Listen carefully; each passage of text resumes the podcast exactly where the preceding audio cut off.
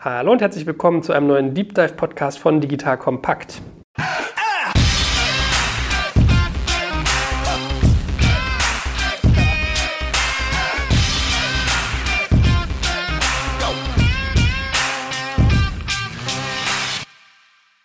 Mein Name ist Jörg Kaczmarek und ich sitze heute mit einem Urgestein der deutschen Internet- und Startup-Szene zusammen. Da verzieht er das Gesicht, wenn ich das sage, weil er auch noch bescheiden ist. Äh, stell dich mal ganz kurz vor mit einem Satz. Ja, hallo, ich bin Hubertus und einer der drei Gründer von MyMüsli. So, jetzt sitzen wir hier in einem Unternehmen, das zehn Jahre alt geworden ist. Und ich sage ja immer, Internetjahre sind so wie mal sieben. Das heißt, was man in einem Jahr Gründertum im Internetbereich erlebt, reicht eigentlich für sieben im Normalen. Also habe ich es hier quasi mit einem 70-jährigen Familienunternehmen zu tun, könnte man sagen. Vielleicht sagst du mal ganz kurz, wie ihr gestartet seid, was eigentlich so euer, euer, der Kern eurer Marke ist. Und dann gehen wir mal in die, in die Tiefe, was ihr noch für Ausbauten macht, was die Strategie ist, die ihr da verfolgt. Wo du schon so angefangen hast, also wir haben uns gar nicht als Internetunternehmen gegründet. Vielmehr war es so, dass wir wirklich einfach richtig gutes Müsli machen wollten. Und die Erkenntnis war relativ schnell da, dass wenn man halt das beste Müsli der Welt machen möchte, dass das halt nicht für jeden das gleiche Müsli sein kann, sondern im Extremfall eben jeder ein anderes Lieblingsmüsli hat. Und das war die Idee und Kern von, von meinem Müsli von vornherein.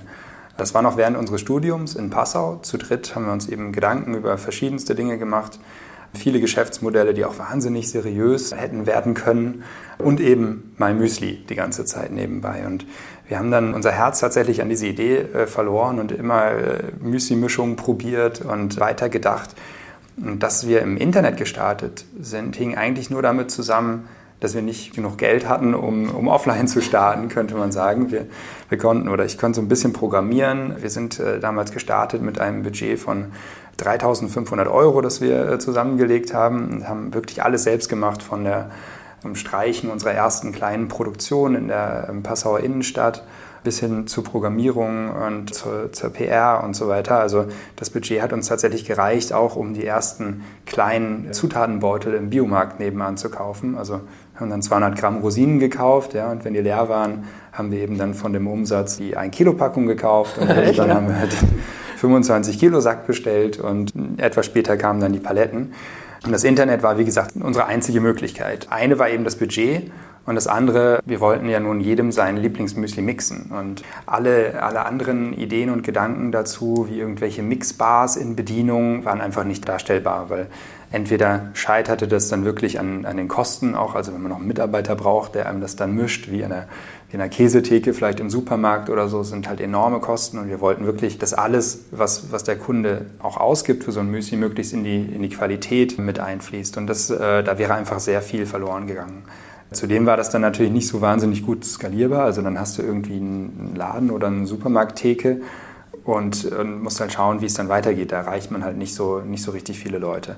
Also war das Internet für uns die, der einzige mögliche Lösungsweg. Und wenn man sich jetzt mal daran erinnert, wie war das denn eigentlich vor zehn Jahren, 2007? Was, was waren da so für Apps angesagt oder so? Ja, ähm, was, was war da in den Charts von vom iOS Store, ähm, den gab es noch gar nicht. Den gab es noch nicht. Ja. Facebook in Deutschland hatte kaum jemand. Ja. Ähm, ich glaube, ich habe im, im, Oktober 2007, war ich einer der ersten mit dem Facebook-Profil und also es gab es alles nicht. Also unvorstellbare Zeiten für heute. Und noch unvorstellbarer war eigentlich, dass man Lebensmittel online verkauft. Ich meine, das ist heute noch ein Nischending irgendwie, seine Lebensmittel online äh, zu bestellen. Es kommt ganz langsam. Aber damals und dann irgendwie nur ein Müsli, das war schon eine starke Wette, die wir da irgendwie eingegangen sind. Und haben deshalb auch gesagt, okay, wenn es nach drei Monaten irgendwie äh, gar nicht funktioniert, dann machen wir halt was anderes. Aber wie gesagt, wir hatten uns so verliebt in die Idee, wir mussten es einfach ausprobieren. Jetzt kommt ein kleiner Werbespot.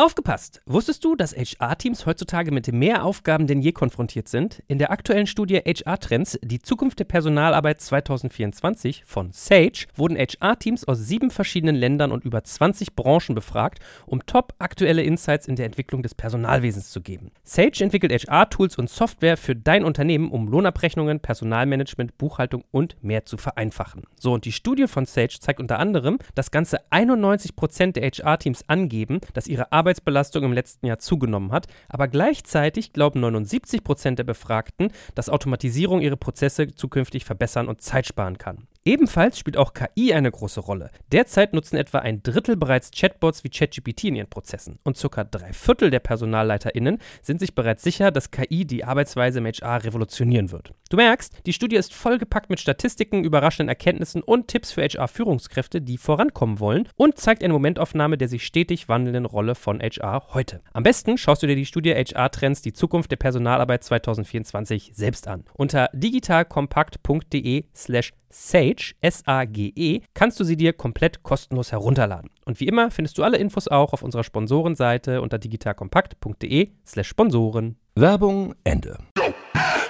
Und dann habt ihr aber auch euch gleich das dickste Brett gesucht, nämlich individuell zusammengestellt. Also Mass Customization war ja damals der Trend schlechthin, auch so Spreadshirt gestartet mit den T-Shirts, individuellen. Dann gab es irgendwie, weiß ich nicht, Designgeschichten, dass du dein Handy bekleben konntest und, und, und. Und ihr wart eigentlich ganz früh dabei in dieser Welle, dass jeder sich sein persönliches Müsli zusammenstellen konnte. Also äh, reiner Online-Verkauf hat euch nicht genügt. Absolut. Also wenn man jedem sein Lieblingsmüsli machen möchte und das eben nicht immer das gleiche ist, dann landet man zwangsläufig da, dass man Mass Customization anbieten muss. Und das war gedanklich für uns überhaupt keine Frage, ob wir das machen oder nicht. Die Frage war nur, wie kriegen wir das dann eigentlich hin? Was das alles bedeuten sollte, ähm, Lebensmittelunternehmen in Deutschland aufzumachen, äh, im E-Commerce-Bereich, mit der Logistik, mit Mass Customization, äh, das wurde uns eigentlich erst die Monate und Jahre später wirklich klar. Und ich sage relativ häufig, wenn ich, gefragt werde, wenn ich das alles gewusst hätte, was da auf uns zukommt, hätten wir nie damit angefangen. Heute bin ich natürlich trotzdem froh damit, dass wir es gemacht haben, aber das war doch durchaus sehr, sehr komplex von den, von den Operations. Und was man auch eigentlich nicht unterschätzen darf, ist bei Mass Customization, du kannst ja nicht auf Halde produzieren. Du kannst kein Lager voll machen und das abverkaufen. Das heißt, ähm, wenn man irgendwie mal eine, Peak-Nachfrage hat, wie wir zum Beispiel relativ bald innerhalb des, des ersten Jahres schon einen Beitrag bei Galileo mit einer Million Zuschauern, irgendwie eine 10-Minuten-Sendung, dann arbeitet man einen riesigen Berg ab, aber nimmt es nicht einfach nur aus dem, aus dem Lager und steckt es in ein Paket, sondern muss es auch dann erst herstellen und dann verschicken. Das heißt, wir sind äh, mit einer enormen Komplexität gewachsen, die uns ständig begleitet hat und äh, die auch nicht so richtig weniger geworden ist über die letzten zehn Jahre. Aber es ist ja wahrscheinlich euer Vorteil, dass ihr das, diese Komplexität früh angegangen seid, dass man diese Eintrittsbarrieren, von denen Investoren ja auch mal so gerne sprechen, was habt ihr für Barriers of Entry, dass ihr das sozusagen früh bewältigt habt und dann eine ganz andere Denke hattet, oder nicht? Im Nachhinein wahrscheinlich schon. Trotzdem äh, sind wir immer äh, bemüht, heute auch noch die Komplexität gering zu halten. Und ich glaube, die große Kunst ist es tatsächlich, die Komplexität äh, systematisch zu managen. Und ich, ich will nicht sagen, dass wir da besonders gut oder perfekt drin sind. Ähm, wir arbeiten da immer noch dran, das, das besser zu machen. Aber das ist die einzige Chance, die man hat. So haben wir dann irgendwann auch, als, es, als wir irgendwie den achten äh, manuellen Mixplatz mit, mit Waage und ganz vielen, also 80 Zutaten eingeführt hatten, haben wir dann irgendwann festgestellt, okay, so können wir das nicht weiter skalieren. Wir, wir brauchen jetzt eine, eine Lösung, die, die das automatisch macht. Und die haben wir dann eben auch entwickelt. Wann war denn das? Ich erinnere mich, ich hatte dieses Video gesehen, wo ihr so einen ewig langen Roboter gebaut habt mit so einem Laufbahn, der dann so eine Tüte oder ihr habt ja eigentlich Dosen unter den äh, unterschiedlichen Zutaten durchführt. Wann war das? Das war, das ist jetzt glaube ich sechs Jahre her ungefähr. Da haben wir die, die Anlage aufgestellt und das war auch eine ganz lustige Geschichte, weil ein anderer Freund von mir sich selbstständig gemacht hat mit so äh, Automatisierungstechniken. Und dann habe ich ihm erzählt von unserem Problem und er hat gesagt, ja, das kann ja nicht sein, da muss es ja schon irgendwas geben, weil sein Credo war immer alles was es schon gibt, baut er nicht. Ja. Und dann bin ich mit ihm über, über jede Messe zur Automatisierung und Lebensmittelproduktion gepilgert, die Europa so hergibt. Und wir haben einfach nichts Passendes gefunden. Und teilweise gab es äh, so Teillösungen, die dann aber schon horrend teuer waren. Also wo man dann irgendwie 50 davon hintereinander stellen musste, damit man 80 Zutaten abbilden konnte. Und das war völlig out of budget. Und so haben wir uns dann hingesetzt äh, mit ihm und wirklich die erste Müsli-Mix-Maschine der Welt äh, entwickelt und hatten die wahnsinnige Angst, dass wir mit einem ewigen Prototypen leben müssen. Ja. Und die Idee war aber ganz, ganz cool dann von, äh, von ihm, Gerd heißt er, der gesagt hat, okay, wir bauen eine autarke Station pro Zutat. Und wir hatten 80 äh, Zutaten, deswegen haben wir 80 Stationen gebaut. Und diese einzelne Station wurde, wurde in sechs Iterationen vom Prototypen praktisch zur Marktreife entwickelt. Und als die eine Station für eine Zutat dann äh, diesen Reifegrad hatte, äh, brauchten wir sie nur noch zu multiplizieren und konnten so dann wirklich mit einem Nicht-Prototypen, sondern mit einem marktreifen Produkt anfangen zu produzieren. Und von der, von der Funktionsweise her ist es so, Diese eine Station empfängt über ein, ein Fließband eine leere Dose, auf der ein 2D-Barcode angebracht ist. Der wird an jeder Station gelesen und diese Station entscheidet, muss ich da rein oder nicht und wenn ja, wie viel von mir oder eben wenn nicht, dann reiche ich es weiter an die nächste Station. Und so durchwandert halt äh, jede Müsli-Dose alle Stationen ja, und es wird halt immer geprüft, muss da jetzt was von dieser Zutat rein oder nicht. Und äh, am Ende kommt das fertige Müsli dann raus. Und das war der Ansatz. Die Maschine läuft auch heute noch bei uns. Ich glaube, es ist immer noch die einzige der Welt. Ähm, zum Glück auch, auch patentiert natürlich, aber die, die hilft uns enorm bei der Abwicklung der äh, individuellen Müslis, die wir eben produzieren, die man sich also online bei uns zusammen mixt. Parallel sind natürlich unsere, unsere fertigen Mischungen, unsere Ready-Mixes immer weiter auch angewachsen, unter anderem, weil wir nicht mehr nur online verkaufen, sondern auch in, in eigenen Läden, die wir betreiben und äh, Supermärkten. Und da äh, kann man sich das Müsli nicht zusammenstellen, sondern das sind dann wirklich fertige Mischungen. Und äh, für, für solche Mischungen ist diese Anlage jetzt auch nicht ausgelegt. Die produzieren wir mehr oder weniger herkömmlich und noch mit einem sehr großen Anteil manueller Arbeit auch. Und ihr habt nach wie vor nur diesen einen Roboter. Ihr habt nicht mal gesagt, wir replizieren den jetzt, machen drei an mehreren Standorten. Nee, das ist tatsächlich ähm, von den Mixmaschinen her ist das die äh, für die individuellen Müslis ist das immer noch die, äh, die wir damals installiert haben. Die war aber auch auf die Kapazität schon früher ausgelegt. Und äh, wir haben es tatsächlich auch geschafft auf dem, auf dem Weg, dass sie über die Zeit doppelt so schnell wurde wie anfangs geplant, äh, was was wohl, wenn man Maschinenbauer fragt, fast ein Wunder ist, ja, dass man das hinkriegt. Äh, umgekehrt wahrscheinlich, ja? nee, man kann normalerweise immer schon ein bisschen optimieren, aber dass, dass man wirklich so eine Geschwindigkeit rauskriegt, ist, ist schon einmalig. Aber es ist trotzdem natürlich nicht zu vergleichen jetzt, wenn man sich diese Galileo-Videos oder so ähm, mal anguckt, wie Pizza hergestellt wird, Tiefkühlpizza, wie da irgendwie eine Million Stück am Tag rausfliegt. Das, äh, davon sind wir sehr, sehr weit entfernt. Aber die Pizzen sind ja auch nicht individuell belegt. äh, wie viel, wie viel Müslis äh, jagt ihr denn durch diese Maschine so am Tag? Was kann die denn leisten? Wenn du sagst, 100 Pizzen sind es nicht oder eine Million sind es nicht? Ich weiß es tatsächlich gar nicht. Es ist relativ unterschiedlich auch, weil das immer davon abhängig ist natürlich, was gerade heute die, die Kunden sich gemixt haben. Weil wenn, wenn einer zwei Zutaten nimmt und der andere irgendwie zehn Zutaten, dann braucht die eine Dose natürlich länger als die andere. Und ja. die eine mit den vielen Zutaten drin hält auch alle, die dahinter kommen, auf momentan noch. Also die können sich nicht gegenseitig überholen. Deswegen ist der Output von Tag zu Tag relativ unterschiedlich. Muss man das echt so bauen, dass die alle 80 Stationen abfragen? Muss ich rein? Ja, nein, ja, nein? Kann man das nicht sozusagen mittlerweile machen, dass man den am Eingang sagt, fahr bis zu Nummer 7 und dann bis zu Nummer 20? Doch, kann man, kann man alles machen. Es ist natürlich dann immer teurer. Also allein so Fließbänder sind, äh, sind teuer. Und die Sache ist natürlich bei uns auch, wenn, ähm, wenn ein Kunde mehrere Müslis bestellt, und das kommt halt häufiger vor, als dass jemand ein Müsli bestellt, dann sollten die hinten in der Packstation auch gleichzeitig ankommen. Und mhm. dann nützt es nichts, wenn die eine Dose irgendwie zehn Minuten früher da ist ähm, und dann auf die andere warten muss. Also das waren alles so Überlegungen. Aber inzwischen haben wir ähm, eine sehr konkrete Idee, wie wir äh, das für die Zukunft richtig, richtig gut optimieren und ähm, das wird, wird dann nochmal richtig spannend. Gut, jetzt sind wir im Jahr 2017, da müssen wir mal einen kleinen Wrap-up machen, was sich seitdem getan hat. Also, ich überlege, womit wir anfangen. Also, du stationäres Geschäft, hast du gesagt, habt ihr mittlerweile selber? Die, die, die letzte Zahl, die ich gelesen habe, waren 54. Kommt das hin? Genau, wir haben äh, tatsächlich betreiben wir über, über 50 eigene Läden in fünf Ländern, glaube ich. Wohl, nee, in Holland war es nur ein Pop-Up-Store, der hat, glaube ich, jetzt äh, gerade geschlossen. Also in vier Ländern dann, die meisten aber natürlich in Deutschland. Und ähm, Schweiz und Österreich und in, in Schweden und genau, wie gesagt, Holland war ein Pop-up-Store, den wir, den wir ausprobiert haben in Utrecht. Und neben den Stores sind wir eben noch in vielen Supermärkten zu finden, also eigentlich alle großen Namen, ja, ähm, Rewe, Edeka und so weiter. Das heißt aber nicht, dass wenn man in einem Edeka oder in einem Rewe ist, dass man dann sofort in allen ist, Einfach weil die auch äh, ganz, ganz speziell, ich glaube, das führt jetzt zu weit, aber die haben eine spezielle Struktur, wie die aufgebaut sind. Ähm, bei Edeka sind es teilweise eben auch ähm, unabhängige Händler, die selbst entscheiden, was sie listen oder nicht. Und nicht in jedem Markt wären wir auch gut aufgehoben. Also wenn es wenn unsere Zielgruppe halt nicht da in der Nähe ist, ähm, dann, dann wird dieser äh, Supermarkt eben auch nicht, nicht so viel verkaufen, dass es ihm Spaß macht. Wobei, wenn ich euch immer sehe im Supermarkt, dann eigentlich mal sehr prominent mit großen Aufstellern, mit viel Regalfläche. Ich meine, die Dosen haben ja eine gewisse Größe ne, im Vergleich zu so einer kleinen Müsli-Packung, wie man die sonst kriegt. Also da fing ja Innovation bei euch schon an, dass ihr diese großen Zylinder habt.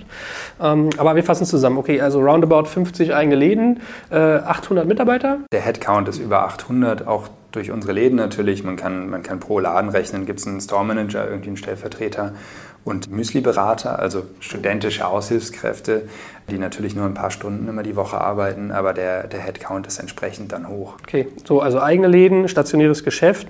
Ich habe so nur die 215er Zahlen, wie das immer so ist, als Journalist rauskriegen können. Ihr macht Gewinn, ne? In rund eine Million Gewinn, 21,5 Millionen Umsatz habe ich für 2015 rausgesucht. Lasse ich dich jetzt nicht kommentieren, weil das wahrscheinlich eh nicht darf. Nicht, ja. Aber man merkt schon, das ist schon sehr solides, äh, ein solider Mittelständler, würde man im Offline-Bereich wahrscheinlich sagen. Und äh, ihr habt eigentlich diese Trias aus äh, stationär fremd, stationär selbst gemacht und online. Bei online können wir vielleicht auch nochmal in das ganze Mobile-Thema mit reintauchen. Ja, super gern. Und jetzt mal so zu den Ländern. Äh, also Dach, Deutschland, Österreich, Schweiz, Niederlande und was, wo seid ihr noch? Schweden und ähm, wir sind in UK, wobei wir da halt kein aktives Marketing machen, weil wir gemerkt haben, äh, der, der Return ist nicht so, nicht so schön wie in den anderen Ländern. Aber genau, ich, ich kann ja mal kurz durch die Kanäle führen und was wir wann, warum, wie gemacht haben. Also wie eingangs erwähnt, sind wir online gestartet und ausschließlich mit individuellen Müslis. Also wir haben auch überhaupt keine vorgemixten Müslis angeboten. Da, da hat sich alles raus entwickelt und das ist auch nach wie vor noch der Markenkern. Und ich kann sagen, es ist noch so, also nach wie vor noch so, dass das so das Hauptgefragteste auch ist? Absolut. Also das, das ist vielleicht auch eine Zahl, die ich sagen kann, aber ähm, von, von denen, äh, die zum ersten Mal bei uns was bestellen, sind es immer noch ca. 30 Prozent, die wirklich sich ihr Müsli bei uns im Mixer äh, zusammenmixen. Okay, ich hätte dachte, sagst du 80 oder so. Nee, die, ich, ich kann dir auch gleich erklären, vielleicht, ähm, wie sich das oder warum ich glaube, wie sich das dann entwickelt hat. Also wir sind nur mit den Custom Mixes gestartet und irgendwann wurden halt die, einfach die, die Rufe der Müsli-Freunde laut nach, Mensch, mach doch mal irgendwie das beste Schokomüsli der Welt oder ähm, ich bin Marathonläufer, habt ihr nicht irgendwas, wie ich mich vorbereiten kann, wie, wie das mein Frühstück auch unterstützen kann. Ja? Und so haben wir halt angefangen, wirklich Müslis zu mischen, die nicht nur der einen, dem einen Müsli-Freund oder der einen Müsli-Freundin geschmeckt haben, sondern eine größere Gruppe von Müsli-Freunden erreichen sollten. Nämlich die, die vielleicht auch keine Lust oder, oder nicht die Zeit oder nicht das Wissen hatten, sich etwas zusammenzumischen, was entweder ihrem Anspruch an die Nährwerte und Inhaltsstoffen oder den Geschmack anging. Und so äh, haben wir eigentlich dann jetzt ein, ein Sortiment aufgebaut von über 60 ähm, Premixes, äh, wie wir sie nennen.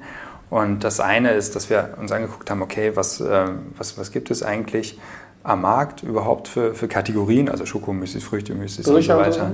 Ähm, Birchermüsli auch, ein, auch so ein Evergreen eigentlich bei uns. Und das andere war, dass wir geguckt haben, okay, was, was sagen eigentlich unsere, äh, unsere Kunden oder eben Müsli-Freunde, wie wir sagen, was sie gerne hätten. Und der, die dritte Komponente war da halt immer ähm, einfach in die Datenbank zu gucken, weil wir natürlich irgendwie Hunderttausende von Müsli-Mischungen haben und dadurch dass wir natürlich wissen, was wieder bestellt wurde, auch ähm, abschätzen äh, konnten, hat diese Mischung jetzt geschmeckt oder nicht. Also wir wussten, welche Zutaten besonders gerne kombiniert wurden oder nicht. Und das ist alles mit in die Entwicklung von diesen Premixes eingeflossen. Klar hat dann natürlich auch nochmal ein ähm, Ernährungsberater mit rüber geguckt, aber ähm, so sind Mischungen entstanden, die wirklich wahnsinnig lecker sind und auch besser als, als vieles, was man sonst bekommt. Das ist ja auch ein total cooler Case. Das erinnert mich so ein bisschen an, ich habe das mal gehört, dass Disney, wenn die neue ähm, Themenparks bauen, dass sie keine Wege anlegen, sondern da so 100 Leute reinlassen, die sich die angucken können. Und da, wo es am meisten ausgetrampelt ist, da ziehen sie dann die Wege lang. Ja? Und das ist ja bei euch ähnlich. Also es ist ja wie Marktforschung am lebenden Objekt. Ja, spannend. Äh, ich, ich wünschte, die, die Parks in Berlin würden das ähnlich machen. Muss man nicht immer querfeld eingehen.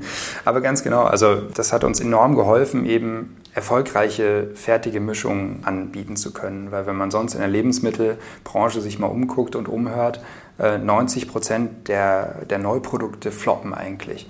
Und wenn man, ich, ich verstehe inzwischen auch besser, äh, warum das so ist und ähm, wie, ist so? wie der Markt funktioniert. Naja, du kannst halt eine beschränkte Zahl an, an Produkten überhaupt nur entwickeln. Ähm, relativ egal, wie groß du bist. Und äh, der Engpass, wenn es nicht die eigene Entwicklung ist, ja, dann ist es halt wo teste ich das wirklich am Markt. Das kannst du versuchen zu umgehen über Fokusgruppen und so weiter, aber da gibt es ja nun auch schon genug, genug Studien dazu, dass es halt dann vielleicht doch nicht so gut ist, weil diejenigen, die man einlädt in so eine Fokusgruppe, dann einem versuchen zu erzählen, was man hören möchte, ja, und dann floppt das Produkt eben doch im Regal.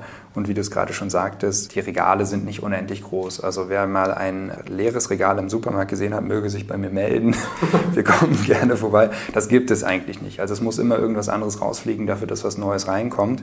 Und die Betreiber von äh, Supermärkten sind natürlich darauf aus, äh, auf der einen Seite natürlich ein paar Innovationen anzubieten, aber auch eine gewisse Konstanz in, in ihrem Sortiment zu haben. Das heißt, man kann nur ein paar testen und wenn die dann halt äh, nicht den Geschmack derjenigen, die dort einkaufen, treffen, dann ähm, fließt halt auch schnell wieder raus. Und mit einer Flop-Rate von normalerweise 90 Prozent in der Branche ist das natürlich ein mühsames Geschäft. Durch unseren Ansatz, also unsere Flop-Rate äh, liegt unter 10 Prozent. Und Wahnsinn. das ist dann natürlich auch ein gewisser Vorteil, den man eben durch dieses datengetriebene Geschäft hat. Weißt du, was, was sind also die, die, die, wie soll man sagen, die Merkmale, die eine Rolle spielen, dass ein Müsli beliebt ist? Ich glaube, verallgemeinern kann man das nicht, weil da sind wirklich die Geschmäcker auch zu unterschiedlich. Die einen mögen es halt super crunchy, äh, die anderen mögen es halt sehr breiig. Dann kannst du mit allen Zutaten spielen und Eigenschaften des Geschmacks. Also ich, ein, ein Schokomüsli hat natürlich, da hat jeder eine, eine, Vorstellung davon und die ist auch bis zu einem gewissen Punkt gleich, aber dann ähm, im Detail unterscheidet sich es doch wieder ein bisschen und mhm. genau diese Details rauszuarbeiten, ich glaube, das, das unterscheidet dann wirklich ein erfolgreiches vom nicht so erfolgreichen Produkt. Ja, aber ich habe das ja am, am, eigenen Leibe äh, kennengelernt sozusagen. Ich habe mit deinem Marketingverantwortlich, mit dem ich den Werbedeal gemacht habe, äh, gesprochen. Wir entwickeln zusammen einen digital kompakt Müsli. Ja, also sehr gut. Der, der Kickstart in den Tag wird dann aus Podcasts plus Müsli für die, unsere Hörer hoffentlich bestehen. Und äh, dann habe ich ihm erzählt, so ja, das soll meine Persönlichkeit auch ein bisschen widerspiegeln. Was bringe ich so rein in so, in so einen Alltag? Äh, und dann musste ich feststellen, dass was ich, ich habe so Allergie, ja, Mandel und äh, Milch. Und dann meinte er so, willst du das nicht trotzdem in dein digital kompakt Müsli reinnehmen, weil das ist total beliebt bei ganz vielen Kunden, ja? wo man so merkt, ah okay äh, krass, was da manchmal für Elemente eine Rolle spielen. Und äh, was ich jetzt aber gerne noch mal verstehen würde, ist, wie mischt ihr denn diese, sagen wir mal, vorgefertigten? Also wenn ihr irgendwie sagt, ihr macht Schokolade, Erdbeer, Bircher, Fitnessmüsli, Low Carb, was weiß ich, äh, sind da Leute, die das per Hand mischen? Macht ihr das über Auftragnehmer? Macht das trotzdem auch eure Maschine? Bei der Fertigung der Premixes ähm, gehen wir relativ traditionell noch vor. Und ähm, im Gegensatz aber zu vielen anderen Herstellern haben wir halt durch, durch über 60 Produkte, dazu kommt noch Porridge und so weiter, eine sehr große Vielfalt, also auch wieder eine enorme Komplexität. Und die, die Mischung und Abfüllung dieser Müslis ist semi-manuell. Also wir haben eine Mischung, die halt per Hand abgewogen wird, dann in einen großen Tumbler, das kann man sich vorstellen wie so eine große Betonmischmaschine ja, in, in, Lebensmittelqualität. Da werden die Zutaten dann vermischt, das wird wieder ähm, abgefüllt in einen Bottich und dann an ähm, Abfüllstationen, wo wir mehrere haben, weitergereicht, wo dann die Dosen befüllt werden. Aber das passiert momentan eben auch noch äh, semi-manuell. Das heißt, da sitzt wirklich jemand und stellt eine Dose drunter und dann wird Müsli eingefüllt und dann nimmt er die Dose weg und jemand anders äh, verschließt sie und dann wird es äh, transportiert und ins Lager gestellt, weil die äh, fertigen Müslis kann man natürlich lagern. Und äh, genau, das, das ist so im Moment der Prozess.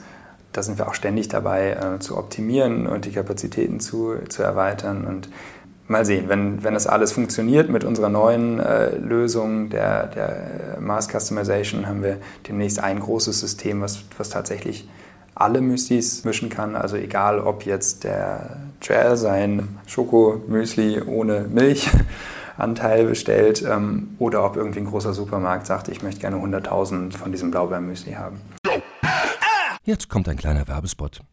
Aufgepasst! Wusstest du, dass HR-Teams heutzutage mit mehr Aufgaben denn je konfrontiert sind? In der aktuellen Studie HR Trends, die Zukunft der Personalarbeit 2024 von Sage, wurden HR-Teams aus sieben verschiedenen Ländern und über 20 Branchen befragt, um top aktuelle Insights in der Entwicklung des Personalwesens zu geben. Sage entwickelt HR-Tools und Software für dein Unternehmen, um Lohnabrechnungen, Personalmanagement, Buchhaltung und mehr zu vereinfachen. So, und die Studie von Sage zeigt unter anderem, dass ganze 91% der HR-Teams angeben, dass ihre Arbeit Arbeitsbelastung im letzten Jahr zugenommen hat, aber gleichzeitig glauben 79 Prozent der Befragten, dass Automatisierung ihre Prozesse zukünftig verbessern und Zeit sparen kann. Ebenfalls spielt auch KI eine große Rolle. Derzeit nutzen etwa ein Drittel bereits Chatbots wie ChatGPT in ihren Prozessen und circa drei Viertel der PersonalleiterInnen sind sich bereits sicher, dass KI die Arbeitsweise im HR revolutionieren wird. Du merkst, die Studie ist vollgepackt mit Statistiken, überraschenden Erkenntnissen und Tipps für HR-Führungskräfte, die vorankommen wollen und zeigt eine Momentaufnahme der sich stetig wandelnden Rolle von HR heute. Am besten schaust du dir die Studie HR-Trends, die Zukunft der Personalarbeit 2024 selbst an. Unter digitalkompakt.de slash Sage, S-A-G-E, kannst du sie dir komplett kostenlos herunterladen. Und wie immer findest du alle Infos auch auf unserer Sponsorenseite unter digitalkompakt.de slash Sponsoren. Werbung Ende. Ja, also als ich mit deinem Marketingverantwortlichen gesprochen habe, habe ich jetzt zum Beispiel festgestellt, ihr habt auch dieses Müsli to go, wo ich dann fragte so, hey, können wir nicht irgendwie äh, drei digital kompakt Müsli to go Styles machen in irgendwie Türkis, Orange, Pink, so unsere Farben und dann, ich glaube, du hast mir das geschrieben, ja, ja, könnte man machen, wenn die Mindestabnahme nicht bei 4 Millionen läge. Also ihr produziert auch schon, äh, ich glaube, war so, ne? Das, das Problem ist tatsächlich dann nicht das Müsli an sich, sondern die, Packung, sondern die Verpackung. Und das ist immer wie bei Druckerzeugnissen. Ähm, dass man fast den gleichen Preis zahlt für 10 Stück wie für irgendwie 100.000 oder so. Und gerade bei den Müsli-to-go-Bechern sind, sind diese Zahlen, wo es dann halt irgendwann mal Spaß macht. Und man möchte ja auch nicht, dass, dass die Käufer eigentlich einen Großteil für die Verpackung ausgeben, sondern eben der, der Wert soll in, in die Müsli-Mischung äh, fließen. Und da ist es wirklich so, da braucht man enorm hohe Stückzahlen. Das ist verrückt. Ja, aber da, da merkt man immer so ein bisschen die Logik dahinter, dass man eigentlich echt hingeht und, und versucht, Datenkompetenz aufzubauen, was die, die Inhalte angeht. Was mögen die Nutzer wirklich? Dann kannst du in diese Skaleneffekte reingehen und dann, dann funktioniert dein Geschäftsmodell ganz anders. Also das wird sicherlich auch noch ein tiefen Thema. Jetzt lass uns mal auf das stationäre Geschäft eingehen. Ich habe äh, von deinem Mitgründer, dem Max Wittrock, irgendwie so ein Zitat gelesen, so, äh, alle stellen uns immer hin, als wir sind der Onliner, der das stationär gehen. So empfinden wir uns gar nicht. Wir sind ein Onliner oder wir sind ein Müsli-Anbieter, der dahin geht, wo seine Kunden sind. Ja, das heißt, ihr seht gar nicht eigene Läden, stationäres Geschäft so sehr als völlig separat, sondern es ist eigentlich eher die Frage, wo ist die Nachfrage für euch? Ganz genau. Also am, am Anfang waren wir halt limitiert wirklich. Da ähm, konnten wir es uns einfach nicht leisten, etwas anderes äh, zu machen als online. Und ich bin auch froh, dass wir das gemacht haben. Und das ist auch super. Das ist nach wie vor der stärkste Kanal von allen Absatzkanälen noch. Ähm, aber äh, wir haben eben damals auch festgestellt, dass viele dann wirklich angerufen haben oder so, statt auf unsere Website zu gehen. Ähm, ältere Kunden gerade ja, haben gesagt, so, okay, ich weiß, ich weiß, weiß nicht, ich habe noch nie in meinem Leben online was bestellt. Ja. Wie, ich möchte aber euer Müsli probieren. Mir ist jetzt so viel erzählt worden. Du bist mir jetzt noch eine Antwort schuldig geblieben oder ich dir die Frage, warum du jetzt, also was deine Hypothese ist, dass 30% Customization kaufen und 70% nicht. Liegt es an diesen äh, Vormixen, die ihr habt? Also das eine ist, dass, dass wirklich ähm, Kunden sich nicht kreativ genug fühlen, ein Teil, ja, und sagt, oder keine Lust dazu haben. Und das andere ist, dass wir im Marketing natürlich nicht immer ausschließlich nur sagen können, hey, mix dir doch dein Lieblingsmüsli, mix dir doch dein Lieblingsmüsli, mix dir dein Lieblingsmüsli, sondern ähm, wir setzen verschiedene Themenschwerpunkte ähm, und das ist immer mehr geworden, also von saisonalen Müslis zu, zu irgendwie Special Interest Müslis. Und je mehr Marketing wir in dieser Richtung machen, ähm, desto höher steigt der Anteil an vorgemixten Müslis. So, aber zurück vielleicht zu den Kanälen. Ähm, wer, warum sind wir da, wo wir sind und wie entwickelt sich das weiter? Also wie gesagt, am Anfang konnten, hatten wir nicht die Wahl, wir mussten es online machen. Und ähm, dann haben wir eben festgestellt, dass es viel Offline-Nachfrage tatsächlich gibt gab. Und ähm, ich meine, vor zehn Jahren war es noch verrückter als, als heute, aber selbst heute äh, findet ja offline immer noch der größte Teil des Geschäfts statt. Ja? Also nicht nur beim, im Food-Business, da speziell nochmal mehr, aber ich, ich weiß keine genauen aktuellen Zahlen, aber über 95 Prozent der Ausgaben finden ja immer noch ähm, offline statt. Und ähm, bei Lebensmitteln noch extremer, also haben wir gesagt, okay, irgendwie das, das Größte, wir, wir nagen gerade an einem Krümel ja, von einem Kuchen, der riesig ist ähm, und wo wir halt wahnsinnig viele Müsli-Freunde mit ihren individuellen Müslis glücklich machen können, wenn wir schaffen, auch offline anzubieten. Da haben wir drüber nachgedacht, aber möglich wurde uns das Ganze erst über unsere Premixes, weil wir dann wirklich ein Produkt hatten, was, was lagerfähig, handelbar, ähm, verschickbar war, ohne dass es halt äh, extra produziert werden musste. Und die Müslis haben wir dann in unserem ersten eigenen kleinen Laden in Passau angeboten. Den haben wir eigentlich ursprünglich aufgemacht, ähm, wirklich fürs, fürs Team. Ja. Es war auch mal schwierig für, für Freunde aus dem Team, die können nicht einfach in Lebensmittelproduktion wandern und sagen, oh, ist ja lecker, äh, hier stecke ich mal die Hand rein oder da. Ja, es geht aus hygienischen Gründen schon nicht. Und das andere war, dass wir eben einen, einen Ort äh, gesucht haben, wo wir uns morgens zum Frühstück informell treffen konnten, bevor wir dann, dann eben ins Büro übergegangen sind zum Arbeiten, beziehungsweise in die Produktion, zum Müsli-Mixen. Ähm, und das war, das war unser Laden. Gleichzeitig haben wir festgestellt, dass das Internet schön und gut ist und man kann in Echtzeit kommunizieren. Das andere war aber, dass das Internet so, so kundennah man auch sein kann, trotzdem immer eine Barriere ist. Man, man, kann sich nicht sehen, keinen Gesichtsausdruck und so weiter. Und wir wollten den direkten Kundenkontakt dann eben auch über unsere Läden haben, um, um Feedback einzusammeln, um äh, einfach besser zu verstehen, was, was möchten unsere Müsli-Freunde eigentlich. Und das war ein Riesen-Asset und der erste Laden ähm, hat, uns, hat uns selbst überrascht. Also es war ein winziger Laden, keine 20 Quadratmeter, 400 Euro Miete in, in einer C-Lage in der Nähe der Fußgängerzone in Passau. Und wir dachten, okay, das ist jetzt einfach ein netter Ort, so wie man vielleicht ein Büro anmietet, aber es gibt da eben auch Kaffee und Müsli. Stellten aber dann auch nach einem Jahr fest, okay, äh, irgendwie trägt sich dieser Laden selbst und die Kunden haben ihn selbst entdeckt das war für uns der Anlass zu sagen, okay, wenn das so klein hier in dem Maßstab funktioniert, vielleicht geht es auch ein bisschen größer. Und den zweiten Laden haben wir dann in München angemietet, am Viktualienmarkt. Der hatte schon 65 Quadratmeter und war natürlich eine ganz andere Hausnummer. Aber ähm, wir waren und sind auch heute noch immer Freunde, wirklich alles zu testen. Und wenn etwas funktioniert, machen wir es weiter und mehr davon. Ähm, und so eben auch mit, äh, mit dem Offline-Laden. Und siehe da, auch München hat ganz gut funktioniert. Und so haben wir eigentlich immer weitergemacht und geguckt, wie wir das äh, stationäre Geschäft weiterentwickeln können. Bis wir dann, ich glaube, vor, vor drei Jahren haben wir massiv viele Läden aufgemacht. Und äh, das entwickelte sich auch, auch alles gut, ja, also ähnlich wie, wie Desktop-Seiten auch im Internet. Aber trotzdem ist es natürlich immer so, man weiß nie, wie lange das noch so ist. Ja? Und es kann, kann auch gut sein, dass morgen irgendwie was anderes angesagt ist. Und wenn wir äh, uns die Entwicklung in den Fußgängerzonen in, in Deutschland, aber wahrscheinlich auch weltweit angucken, dann ähm, ist einfach der, der Traffic da rückläufig und es wird auch weniger ausgegeben. Und wenn ich, wenn ich zum Beispiel schaue, wie meine Eltern, wie das Konsumverhalten meiner Eltern ist, ja, und die auf einmal auch anfangen, nicht nur Bücher bei Amazon zu bestellen, weil es ja so bequem ist und dann kann man halt die Zeit, die man sonst zur Grundversorgung und zum Shoppen genutzt hat, irgendwie im Golfplatz oder was weiß ich wo äh, nutzen, dann, dann ist das, äh, glaube ich, eine Beobachtung, die, die uns noch sehr beschäftigen wird in den nächsten Jahren. Also baust du eigentlich Läden, von denen du weißt, dass sie eine gewisse Haltwertszeit nur haben? Zumindest, zumindest machen wir eigentlich nichts, von dem wir sagen, okay, das wird für immer so sein, sondern wir beobachten halt ganz genau, wie entwickelt sich eigentlich was und wie, wie schaffen wir es, möglichst von vornherein davon zu profitieren. Also wir haben relativ viel Instagram gemacht, als es noch nicht so gehypt war oder so. Ja. Ähm, wir haben da sind wir auch ein bisschen gebrandmarkt sicherlich, weil wir haben zum Beispiel den, den Mobile-Trend, ja, da hat auch jeder immer laut geschrien, oh Mobile und bald äh, ist es die Hälfte des Traffics und so weiter. Das dauert nur noch zwei Jahre.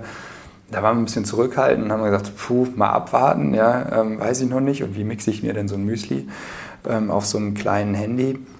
Da waren wir nicht schnell genug dabei. Also das ist sicherlich was, was uns sensibilisiert hat. Und äh, ich glaube tatsächlich da auch an so eine Art Tipping Point. Ja. Es ist eigentlich eine, eine schleichende Entwicklung. Alle sagen immer, das kommt, das kommt. Ja. Man, man steht da so ein bisschen daneben, guckt sich das an. Ja, wirklich kommt das. Und auf einmal, bam, es ist ja viel größer, als man es gedacht hat. Und den Punkt zu verpassen, ist halt blöd. Und äh, wir, wir haben, wie gesagt, online ähm, haben wir es, oder, oder im Digitalbusiness haben wir Mobile so ein bisschen verschlafen. Ich glaube, da waren wir auch nicht ganz die Einzigen, aber inzwischen sind wir ganz gut aufgestellt mit einer eigenen App und einer vernünftigen mobilen Website. Aber das soll uns in anderen Kanälen nicht, nicht nochmal passieren. Ja.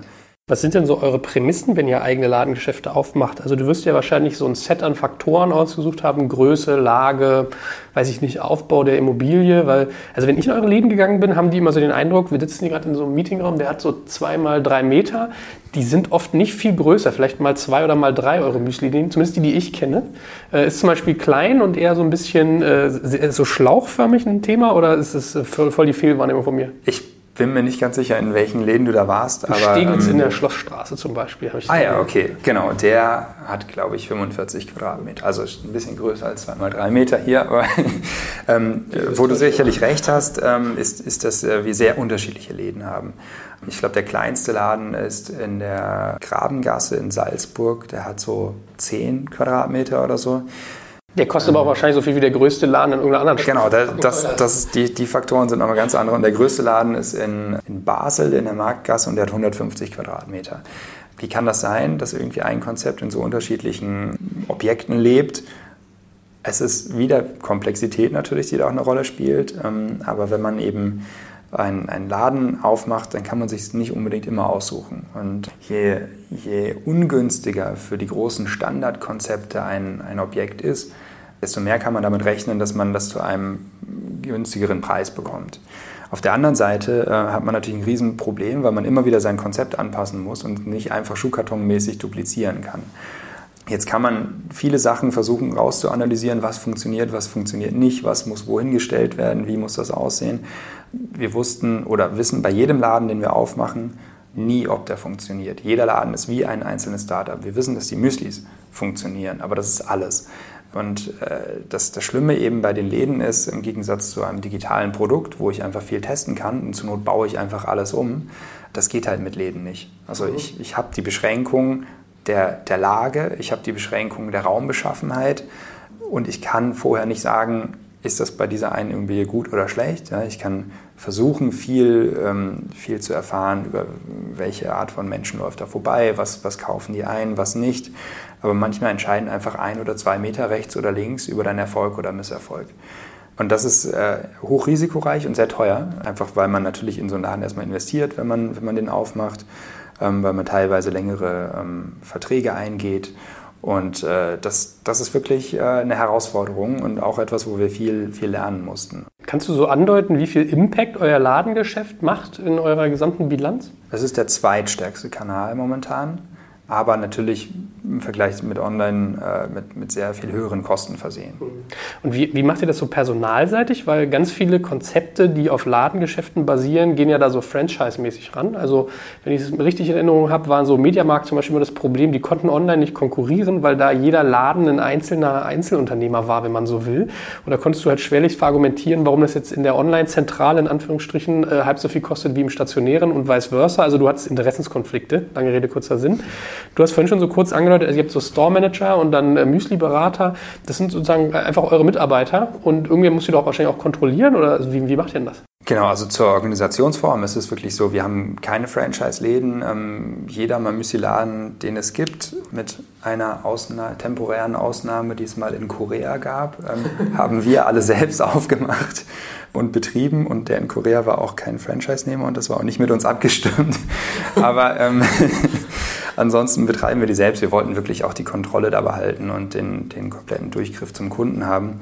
Bei Franchise-Nehmern, ähm, die handeln eben auf eigene Rechnung. Das kann ein super sinnvoller Ansatz sein, aber es ist eben auch nicht ausgeschlossen, dass da dann auf einmal irgendwie jemand noch Kaugummis mitverkauft oder äh, Soft-Eis oder sonst was. Ähm, da geht es um Standardisierung wahrscheinlich, ne? Ja, genau. Und das, das sind halt riesige Vertragswerke und ähm, irgendwie, das war uns alles ein bisschen ähm, schien uns nicht geeignet für, für das, was wir wirklich vorhatten, weil wir wollten halt eine perfekte User Experience haben, wenn, wenn der Kunde wirklich so stark mit der Marke in Berührung kommt, wie es sonst eigentlich kaum tut, weil entweder ein Screen dazwischen ist oder in einem Supermarktregal kann man eben auch nicht so wahnsinnig emotionalisieren. Das, das versuchen wir über unsere Stores zu machen. Was ist denn deine Zukunftsperspektive? Ganz vielen irgendwie Food-Leuten und Journalisten zwickt es ja langsam im Schlipper, weil Amazon irgendwie mit Amazon Fresh vorreitet, hat irgendwie Whole Foods gekauft.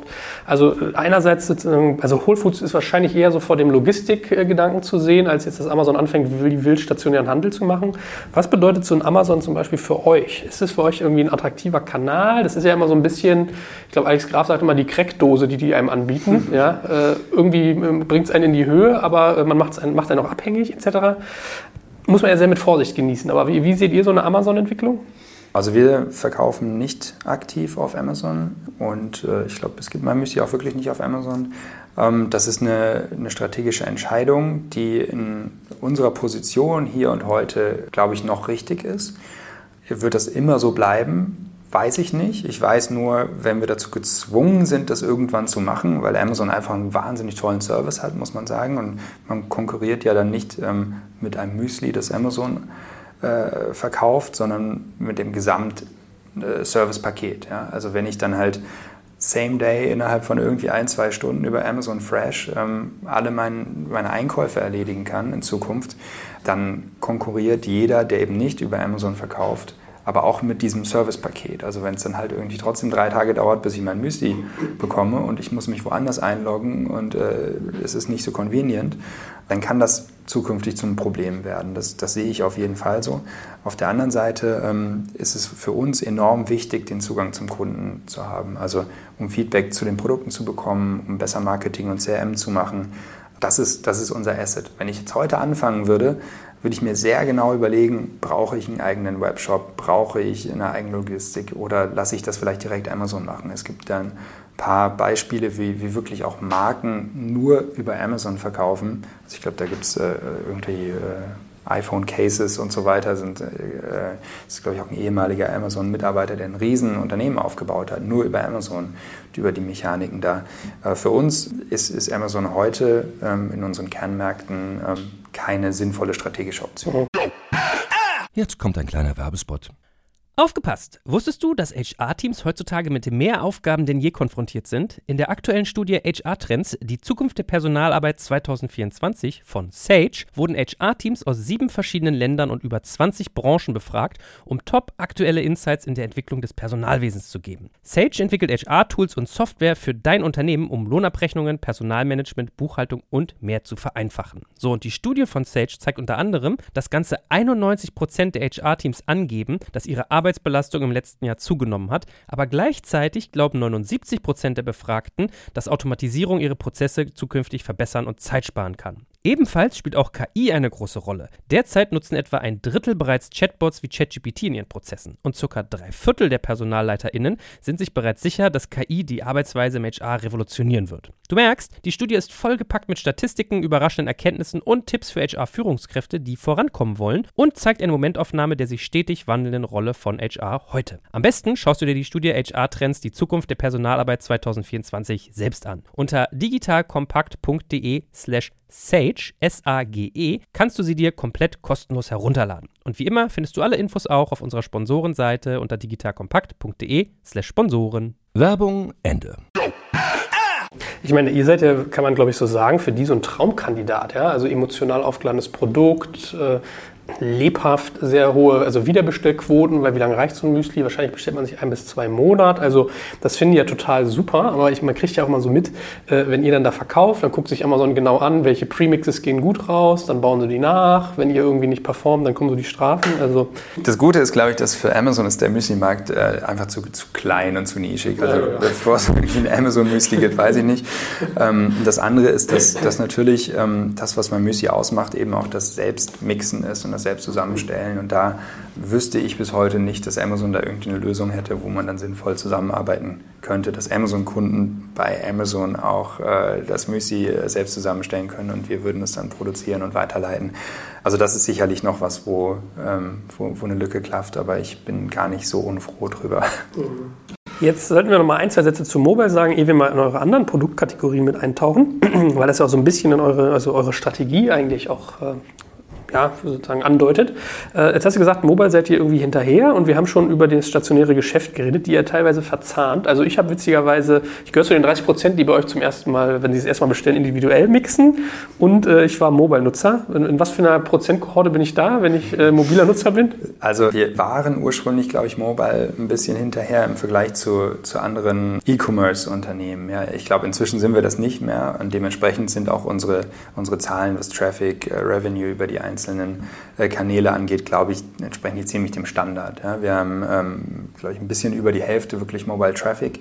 Und wie es halt immer so ist, ist der, ist der ähm, Umsatz Mobile äh, hinkt dafür dem, dem Desktop-Anteil ein bisschen hinterher. Ja aus welchen Gründen auch immer. Aber was, was wir halt immer versuchen zu machen, ist wirklich aus Kundensicht zu denken und auch mit den Kunden halt zu überlegen, wie ist es denn eigentlich sinnvoll, dass man sein Müsli bestellt. Und ein riesen, äh, Riesending ist natürlich einfach das Nachbestellen von Mischungen. Und wenn ich halt ein Mobiltelefon habe, dann kann ich da wesentlich länger äh, eingeloggt bleiben eigentlich, als, als vielleicht am Arbeitsplatzrechner oder sonst wo.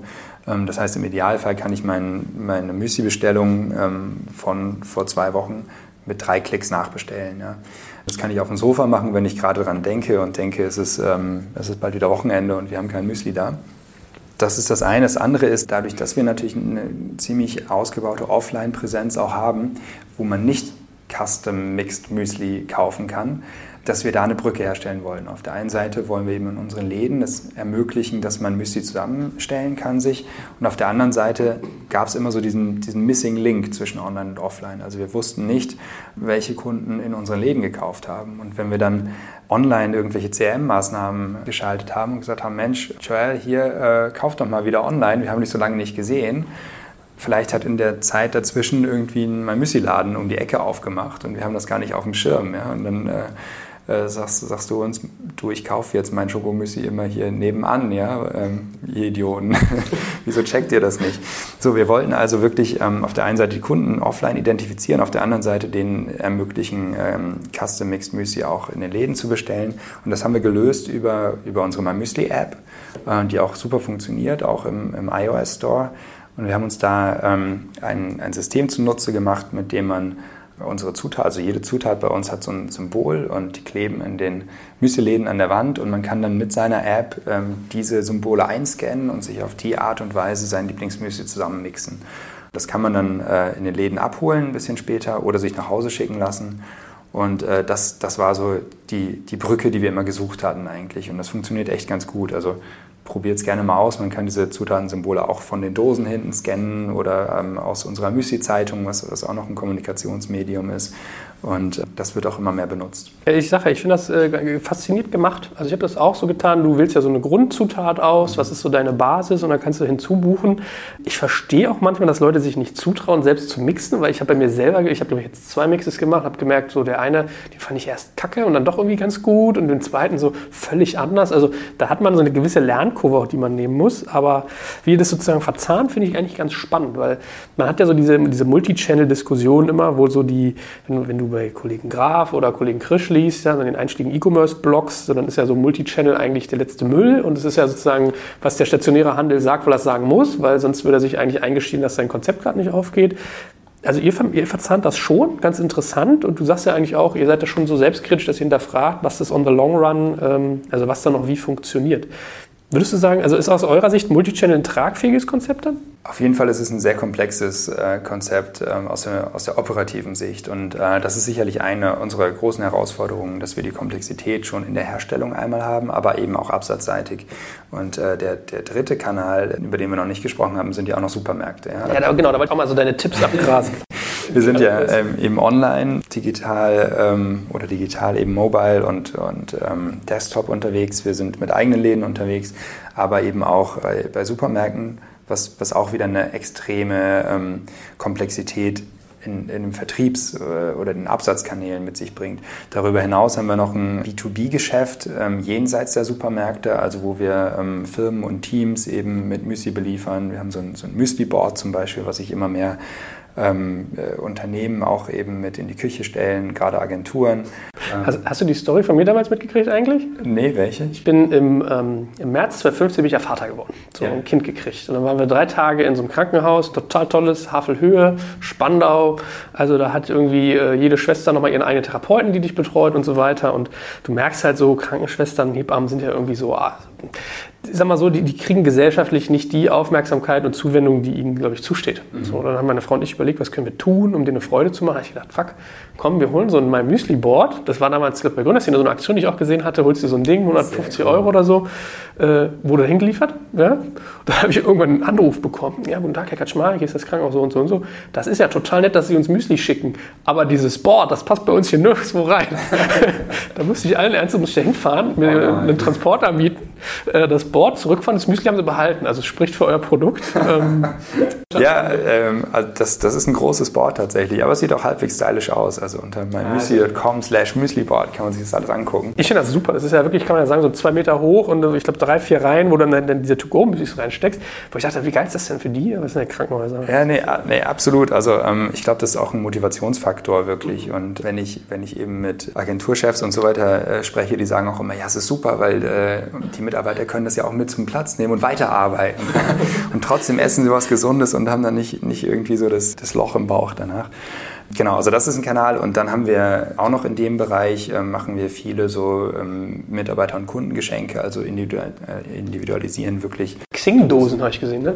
Zum Beispiel ähm, für, für Firmen, die die dann weiter verschenken und also vier, vier große Kanäle mit ganz unterschiedlichen Dynamiken und Mechanismen, ähm, die man auch erstmal handhaben und managen muss. Aber ganz richtig, wie du schon sagst, ähm, wir gucken uns alles immer ganz genau an und versuchen halt wirklich schnell genug auf, auf einen Zug mit aufzuspringen, wenn es, wenn es sich ein neuer andeutet.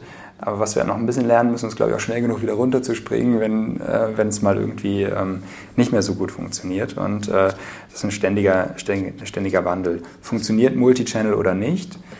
Ich kann dir darauf keine Antwort geben, äh, die, die ich selbst vor mir verantworten könnte. Auf der einen Seite ja, total. Ja, wir, wir sehen, was über die Kanäle kommt. Unsere äh, Meinung und unser Ansatz war immer, es kannibalisiert sich nicht, ja, sondern es, es äh, befruchtet sich gegenseitig eigentlich. Wir können aus unseren Daten nichts Gegenteiliges lesen. Also eine, eine wirklich fundierte, validierte Antwort kann ich dir nicht geben. Die Frage ist aber auch immer, bis zu welchem Sättigungspunkt gilt diese Hypothese. Ja? Also wenn, wenn es irgendwann innerhalb von 200 Metern vier Supermärkte und dreimal Müsli-Läden gibt und dann noch jemand irgendwie mit einem, mit einem Müsli-Truck rumfährt ja, und sagt, hier bestell jetzt online, also irgendwo ist dann, glaube ich, schon auch Schluss. Und das muss man, glaube ich, auch erkennen. Wir sind, glaube ich, in, äh, in den meisten Bereichen nicht an diesem Punkt, aber ähm, der wird irgendwo sein. Ähm, glaube, bevor wir den erreichen, äh, ist es eher so, dass wir feststellen, okay, der ein oder andere Kanal ist vielleicht doch nicht mehr über die Zeit so tragfähig, wie wir das, wie wir das gehofft hatten. Mhm. Wie ist es jetzt mit Einzelhändlern, also Supermärkte? Ich habe mal gelernt, es heißt Einzelhandel, weil die einzeln handeln. Also es ist ein tierischer Pain in the Ass, mit denen irgendwie was zu finden, was skaliert oder in, in so einen Modus, in so einen Arbeitsmodus zu kommen. Und dann kommen diese Faktoren hinzu, die du vorhin eingehend angesprochen hast. Space of Shelf ist sozusagen limited, ja, also der, der Regalraum äh, ist äh, der ist irgendwie endlich und du musst hart performen, damit du den auch behältst, ansonsten würdest du irgendwie ausgetauscht. Also da spielen ja ganz viele Entwicklungen rein. Wie geht man mit Supermärkten um, um als irgendwie eher online-affines Unternehmen möglichst viel aus diesen rauszuziehen? Erstmal geht man, glaube ich, so damit um, dass man nicht mit der Hypothese rangeht, wir möchten möglichst viel rausziehen. Ähm, das, das ist, glaube ich, ein, ein, wichtiger Punkt. Bei uns war es sogar so damals, als wir, als wir angefangen haben und äh, es, es langsam losging, ähm, haben wir wahnsinnig viele Anfragen bekommen von Supermärkten. Haben gesagt so, hey, ihr passt perfekt bei mir rein, äh, können wir euch bitte listen? Ähm, ich hätte gern die und die Sorten. Wir haben aber unsere, unsere ganze Rechnung, unsere Kalkulation, unsere Unit Economics, die waren nicht darauf ausgelegt, dass es noch einen Zwischenhändler gibt, sondern wir haben wirklich alles, was, äh, was, was eben an Umsatz reinkam, in Produktqualität ähm, äh, gesteckt. Und deswegen waren die Margen nicht so, dass man sagte, ja Mensch, super, komm lieber Supermarkthändler, nimm dir auch noch was vom Kuchen. Und by the way, unser Müsli steht dann irgendwie neben Waschmittel und sonst was, wo wir unsere Marke einfach gar nicht sehen. Und so haben wir wirklich die ersten anderthalb Jahre jedem abgesagt und gesagt, hey, total nett, aber ähm, dafür sind wir irgendwie nicht da und wir sehen, wir sehen einfach den Sinn nicht. Und diese Anfragen haben nie wirklich abgenommen, bis, bis zu dem Zeitpunkt, wo, wo ich dann gesagt habe, okay, irgendwann müssen wir halt eine 400-Euro-Kraft nur dafür einstellen, dass die den Supermärkten abzeigt. Ja, das, das geht irgendwie nicht. Können wir das nicht digital lösen, dieses Problem? Und dann habe ich ein Kontaktformular äh, auf, äh, auf die Seite gesetzt, wo man eben dann äh, auswählen musste, mit welchem Anliegen man eigentlich an uns herantritt. Und eins war eben, ich möchte, ich möchte es weiterverkaufen, ich bin Händler oder sonst was. Und damit eben die, die Anzahl derjenigen abnimmt, die da immer gefragt haben, habe ich ein relativ großes Formular gemacht, wo ich gesagt habe, hey, wir machen das nicht, stand drüber, wir machen das eigentlich nicht. Wenn du aber meinst, dass wir es unbedingt mit dir mal ausprobieren sollen, ja, dann kannst du das gerne hier ausführlich begründen, ja, so in der Art. Ich dachte damit, also es war schon ein bisschen frech auch, ja, aber es, es war wirklich ein Arbeitsbelastungsfaktor geworden. Ähm, und ich dachte, damit ist es erledigt, es, es wird sich nie wieder jemand melden und die sagen einfach, okay, diese arroganten Säcke, was soll das? Es ist weniger geworden, aber es ist wirklich verrückt. Wir, wir haben Aufsätze und ähm, Bewerbungsschreiben bekommen, ja, Motivationsschreiben. Ja, ich habe hier ein Foto angehängt, da äh, ist eine Ecke, ich lasse euch da ein Regal bauen in dem und dem Stil. Ich weiß ganz genau, wie es aussehen kann. Hier sind genau eure Kunden, lasst das bitte machen. Und irgendwann haben wir gesagt, okay, ähm, jetzt irgendwie müssen wir reagieren und, und mal ein paar Tests dann fahren.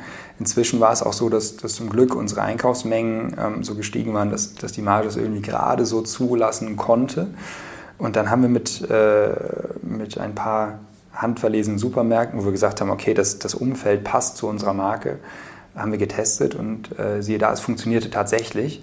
Das war alles andere als klar, weil wer unsere Dosen kennt, weiß, dass so die, die grundsätzlichen Sachen des Marketings nicht gegeben sind. Ja, wenn, wenn eine Müsli-Dose von uns im Regal steht, ähm, mit Glück checkt man, dass da Müsli drin ist, aber noch nicht unbedingt welches. Ja? Und man hat kein Fenster und so weiter. Alles das, was man normalerweise als Erfolgsfaktoren für Produkte in einem Regal ansieht, haben wir nicht mitgebracht. Ja?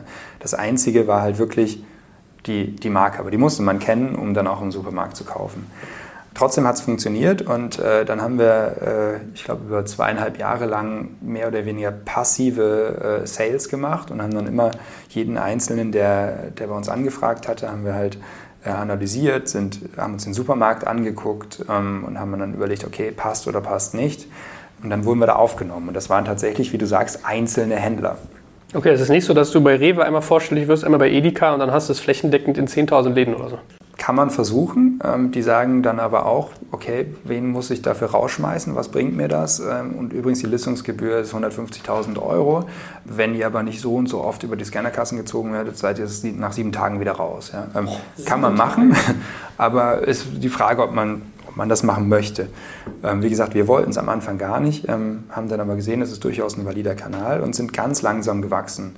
Nach diesen zweieinhalb Jahren passive Sales haben wir dann gesagt, okay, jetzt können wir langsam mal ein Vertriebsteam wirklich aufbauen, weil wir es auch gar nicht mehr geschafft haben, diese ganzen Supermärkte überhaupt anzusehen. Und das war für uns immer ein K.O.-Kriterium. Wir wollten nicht irgendwo gelistet sein, wo wir nicht gesehen haben, in welchem Umfeld wir denn da stehen. Und dann haben wir mit aktivem Vertrieb begonnen und ähm, die nächste Stufe, nach denen man immer nur mit Einzelnen spricht, ist dann, dass man äh, mit der Regionalverwaltung spricht. Also die ganzen großen Ketten sind eben so organisiert, dass sie halt regionale ähm, Zusammenschlüsse haben, die, die äh, wieder administriert werden, eben von einer regionalen Verwaltung. Und dann gibt es, die haben dann irgendwie so lustige Namen wie Südwest oder so, ja, und äh, dann spricht man auf der Ebene und irgendwann spricht man mit der, mit der tatsächlichen Zentrale. Und erst wenn man wirklich zentral gelistet ist, können überhaupt auch alle Märkte, die eben äh, mit unter diesem Dach vereint sind, die, die Produkte automatisch im System ordern. Ja. Das hat dann Vorteile wie äh, eine, eine Anlieferung an ein Zentrallager, was einem logistisch einiges ähm, an Arbeit abnimmt, wenn man nicht jeden Supermarkt einzeln beschicken muss. Auf der anderen Seite verliert man auch ein bisschen die Kontrolle, weil man nicht unbedingt weiß, ähm, wohin denn aus diesem zentralen Lager ähm, dann die Produkte eigentlich geschickt werden und wo sie dann am Ende stehen. Also es ist äh, teilweise abenteuerlich, aber ähm, trotzdem natürlich ein, ein großer Absatzkanal, über den man auch viele Leute erreicht. Jetzt kommt ein kleiner Werbespot. Aufgepasst! Wusstest du, dass HR-Teams heutzutage mit mehr Aufgaben denn je konfrontiert sind? In der aktuellen Studie HR Trends, die Zukunft der Personalarbeit 2024 von Sage, wurden HR-Teams aus sieben verschiedenen Ländern und über 20 Branchen befragt, um top aktuelle Insights in der Entwicklung des Personalwesens zu geben. Sage entwickelt HR-Tools und Software für dein Unternehmen, um Lohnabrechnungen, Personalmanagement, Buchhaltung und mehr zu vereinfachen. So, und die Studie von Sage zeigt unter anderem, dass ganze 91% der HR-Teams angeben, dass ihre Arbeit Arbeitsbelastung im letzten Jahr zugenommen hat, aber gleichzeitig glauben 79 Prozent der Befragten, dass Automatisierung ihre Prozesse zukünftig verbessern und Zeit sparen kann. Ebenfalls spielt auch KI eine große Rolle. Derzeit nutzen etwa ein Drittel bereits Chatbots wie ChatGPT in ihren Prozessen und circa drei Viertel der PersonalleiterInnen sind sich bereits sicher, dass KI die Arbeitsweise im HR revolutionieren wird. Du merkst, die Studie ist vollgepackt mit Statistiken, überraschenden Erkenntnissen und Tipps für HR-Führungskräfte, die vorankommen wollen und zeigt eine Momentaufnahme der sich stetig wandelnden Rolle von HR heute. Am besten schaust du dir die Studie HR-Trends, die Zukunft der Personalarbeit 2024 selbst an. Unter digitalkompakt.de slash Sage, S-A-G-E, kannst du sie dir komplett kostenlos herunterladen. Und wie immer findest du alle Infos auch auf unserer Sponsorenseite unter digitalkompakt.de slash Sponsoren. Werbung Ende. Aber es ist ja wirklich interessant, dass sie die da teilweise nur eine Woche geben und wenn du nicht oft genug äh, von der Kassiererin oder dem Kassierer übers Band gezogen wurdest, bist du wieder raus, ja? Naja, irgendwie müssen, müssen die das ja managen, ihr, ihr Geschäft. Und ähm, ich glaube, es gibt äh, heutzutage so viele Neuprodukte wie, wie niemals zuvor, die gelistet werden wollen. Die müssen es halt irgendwie entscheiden. Und wenn die Nachfrage so hoch ist nach Shelf Space, warum nicht verkaufen? Ja, und warum nicht schnell entscheiden? Ähm, aber die, die Eckdaten und Zahlen sind sicherlich auch bei jedem anders. Und ähm, wenn man halt gerade super in die Saison passt, ja, oder äh, der, der Einkäufer von dieser Kette gerade einen potenziellen Wettbewerber ärgern möchte, ja, dann hat man vielleicht bessere Chancen, da reinzukommen, äh, zu, zu, anderen Konditionen. Also die sind da sehr frei, aber auch sehr kreativ, was ihre Konditionen angeht. Ist eigentlich ERP für euch ein Thema gewesen? Also Enterprise Resource Planning ist ja so ein, so ein Faktor, wenn man eine gewisse Größe hat, braucht man irgendwann Systeme, die genau sowas, so Zentrallagerbeschickung, Bestellungsgeschichten optimieren müssen, wo ganz, also was schnell zum Genickbrecher werden kann. War das bei euch auch ein Thema? Ja, ein Riesenthema. Ähm, und genau das war auch unsere Sorge, ja, dass es uns das Genick brechen könnte. Und dementsprechend vorsichtig sind wir auch dran gegangen. Und äh, wir haben tatsächlich über zwei Jahre lang alle Systeme uns angeguckt und analysiert, hatten da wirklich ähm, dediziert einen Wirtschaftsingenieur drauf, der das äh, alles aufbereitet hat ähm, weil genau diese Gefahr besteht, glaube ich, absolut. Und ähm, da gibt es immer, immer sehr schöne äh, Horrormärchen dann auch, ja, wenn die Klappe vom LKW nicht zugeht, steht die ganze Produktion oder so, ja, weil der eine Sensor dann nicht zurückgemeldet hat ans ERP, dass das jetzt irgendwie äh, wieder Platz ist für neue Müslis. Und davor hatten wir tatsächlich Angst, aber ähm, wir haben es tatsächlich geschafft, mit, ähm, mit diesem einen Mitarbeiter, Uli, äh, das Ganze so zu planen und auszuwählen, dass wir ähm, heute ein System haben, ähm, das nach, äh, nach zwei Jahren Recherche und anderthalb Jahren Anpassung und Einführung mit, mit einer Zeitverzögerung von nur 24 Stunden online ging bei uns und tatsächlich dann auch funktionierte so ein System ist wie alles nie fertig. Ja, und ähm, wir, wir haben noch zig Ausbaustufen vor uns und das ist ein Riesending und nichts geht wirklich mehr an dem System vorbei. Aber genau das ist ja auch Sinn und Zweck des Ganzen, ähm, dass man halt einen zentralen Anlaufpunkt hat, wo man alle Daten, Informationen und Prozesse hat. Und das haben wir jetzt tatsächlich auch. Wir haben uns äh, damals im, in der Endauswahl ähm, mussten wir zwischen, zwischen SAP und GUS entscheiden.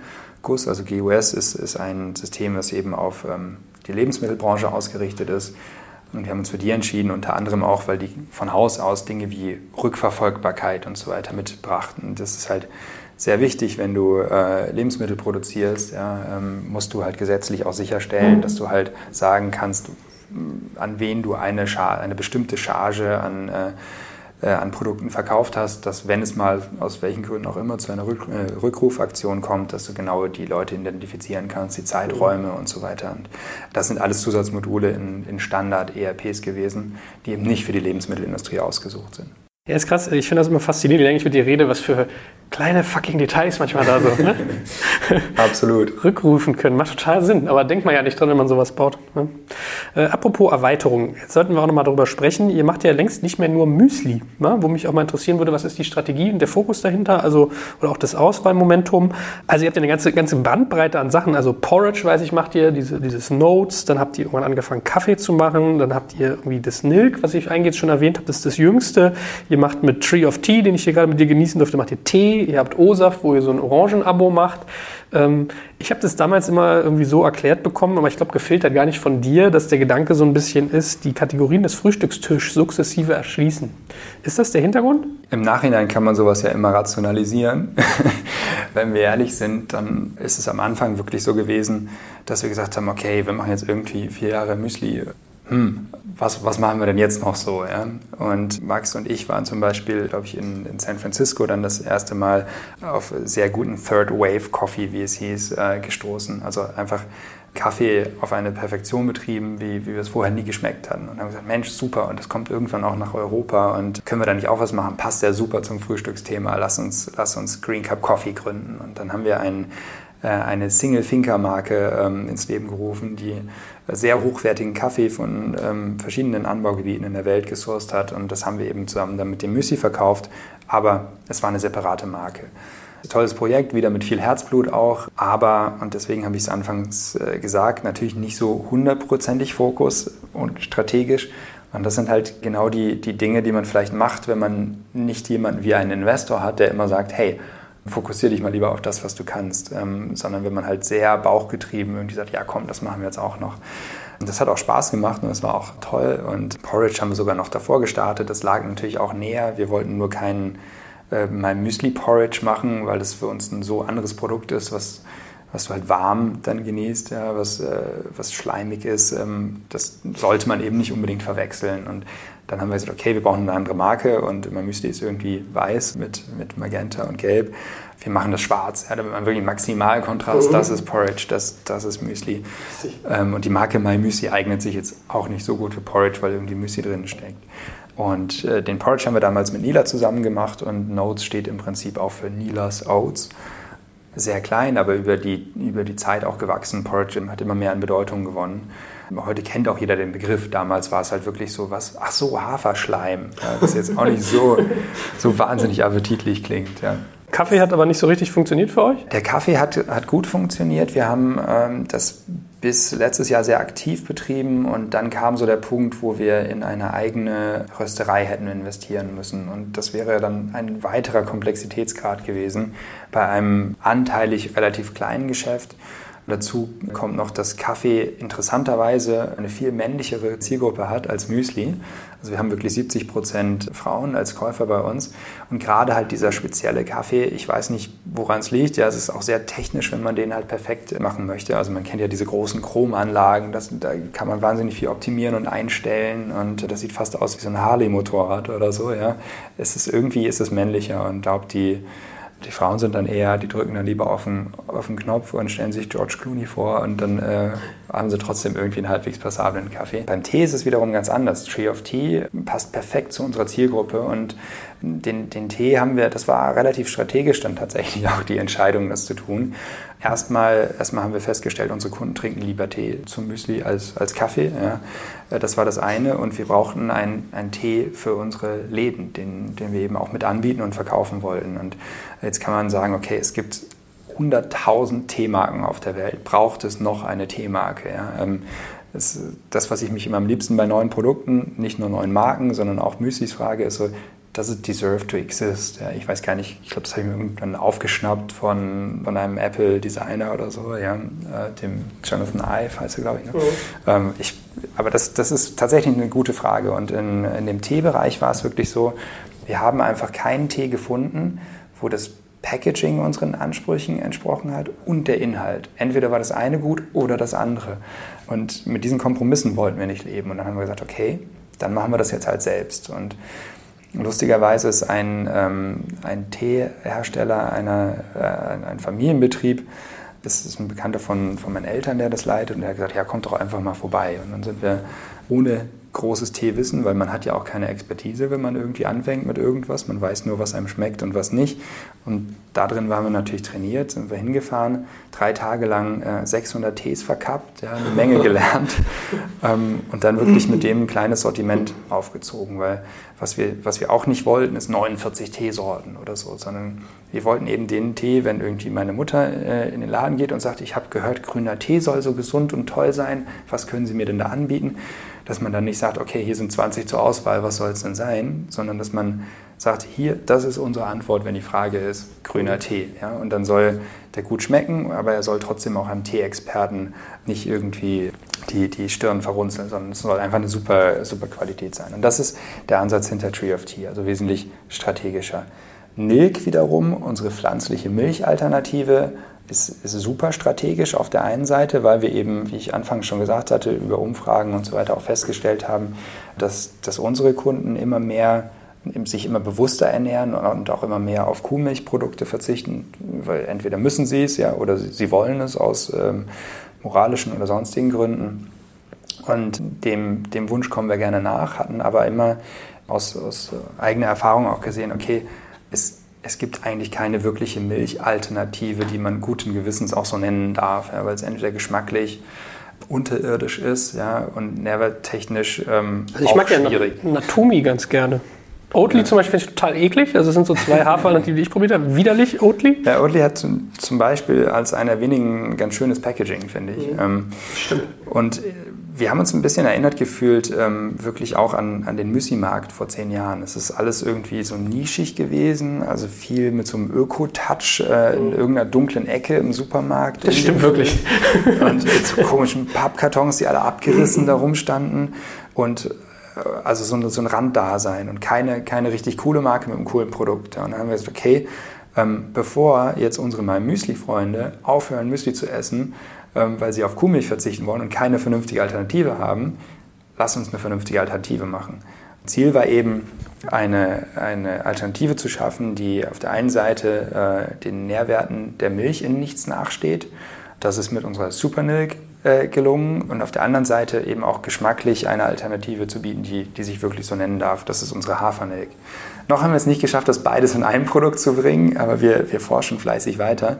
Und ich glaube schon ganz, ganz vielversprechend. Und ähm, jeder, der jetzt zuhört und mal probiert, ich bin für jedes Feedback da dankbar ich, ich halte Milk für ein super Produkt und wir sehen auch hier im Office, wie schnell das dann tatsächlich doch immer, immer weg ist, wenn wir es mal da haben. Äh, wie gesagt, ich meine, wir haben ja nicht ohne Grund äh, Werbung eingehend gemacht. Wenn, auch, wenn ich auch dafür bezahlt werde, finde ich, kann ich das auch persönlich sagen. Also es schmeckt wirklich gut. Ja? Also ich habe die, äh, ich habe beide probiert. Die Protein ist gar nicht meine. Ich glaube, ich bin aber auch nicht Zielgruppe. Das ist eher so der Fitness-Junkie, der seine Proteine kriegen muss. Wesentlich funktionaler auf jeden Fall. Ähm, aber so als, als Milchalternative. Kannst du mal beschreiben, wie das schmeckt? Also ich finde, das hat so ein bisschen kornig-nussigen Geschmack. Genau, also wenn du ähm, wenn du dir die, die Hafermilch ähm, vorstellst, das ist ja wirklich, wir haben, glaube ich, mit den höchsten Haferanteil an, an Hafermilchalternativen, die, die es am Markt gibt. Und äh, die ist relativ süßlich tatsächlich auch. Das ja, ne? sieht aus wie Milch, ist, ist relativ süßig, aber es ist kein Zucker zugesetzt oder Süßungsmittel, es kommt alles aus dem Hafer selbst. Und tatsächlich auch das, das äh, kürzeste Zutatenzeichnis, was man sich vorstellen kann. Ja, ähm, Wasser, Hafer, Sonnenblumenöl und Meersalz und äh, schmeckt wirklich hervorragend, finde ich. Nicht, nicht vergleichbar. Diese Alternativen sind nie vergleichbar mit Milch, aber sie sind eine gute Alternative. Und das sind sie vor allem im Müsli oder eben auch im Kaffee. Die, die Hafermilch kann man auch super aufschäumen. Das funktioniert echt ganz ah, gut. Okay. Und die Supernilk ist zum Beispiel, die, die kann man wunderbar im Porridge essen oder, oder im Shake oder auch im Müsli. Äh, das ist auch was, das ich nicht unbedingt pur trinke. Nicht, weil es eklig ist, aber es ist jetzt auch nicht so, dass man denkt, oh wow, das macht mich total an, ich, ich ex jetzt da ein Riesenglas davon. Aber die Nährwerte sind einfach so überzeugend und ähm, Müsli oder Shake, das ist auch überhaupt gar kein Problem. Und Reicht das denn vom Preispunkt her? Also ich meine, so eine Hafermilch, äh, im Prinzip so eine Milchalternative kostet 2,50 Euro der Liter. Mhm. Ist das für euch attraktiv? Ich glaube, euro kostet auch so 2, 3 Euro. Für, genau, unsere Hafermilch kostet 2,50, unsere Supermilch kostet 3,90. Es, äh, also generell äh, sind pflanzliche Milchalternativen ähm, wesentlich höher im Preispunkt als, als Kuhmilch.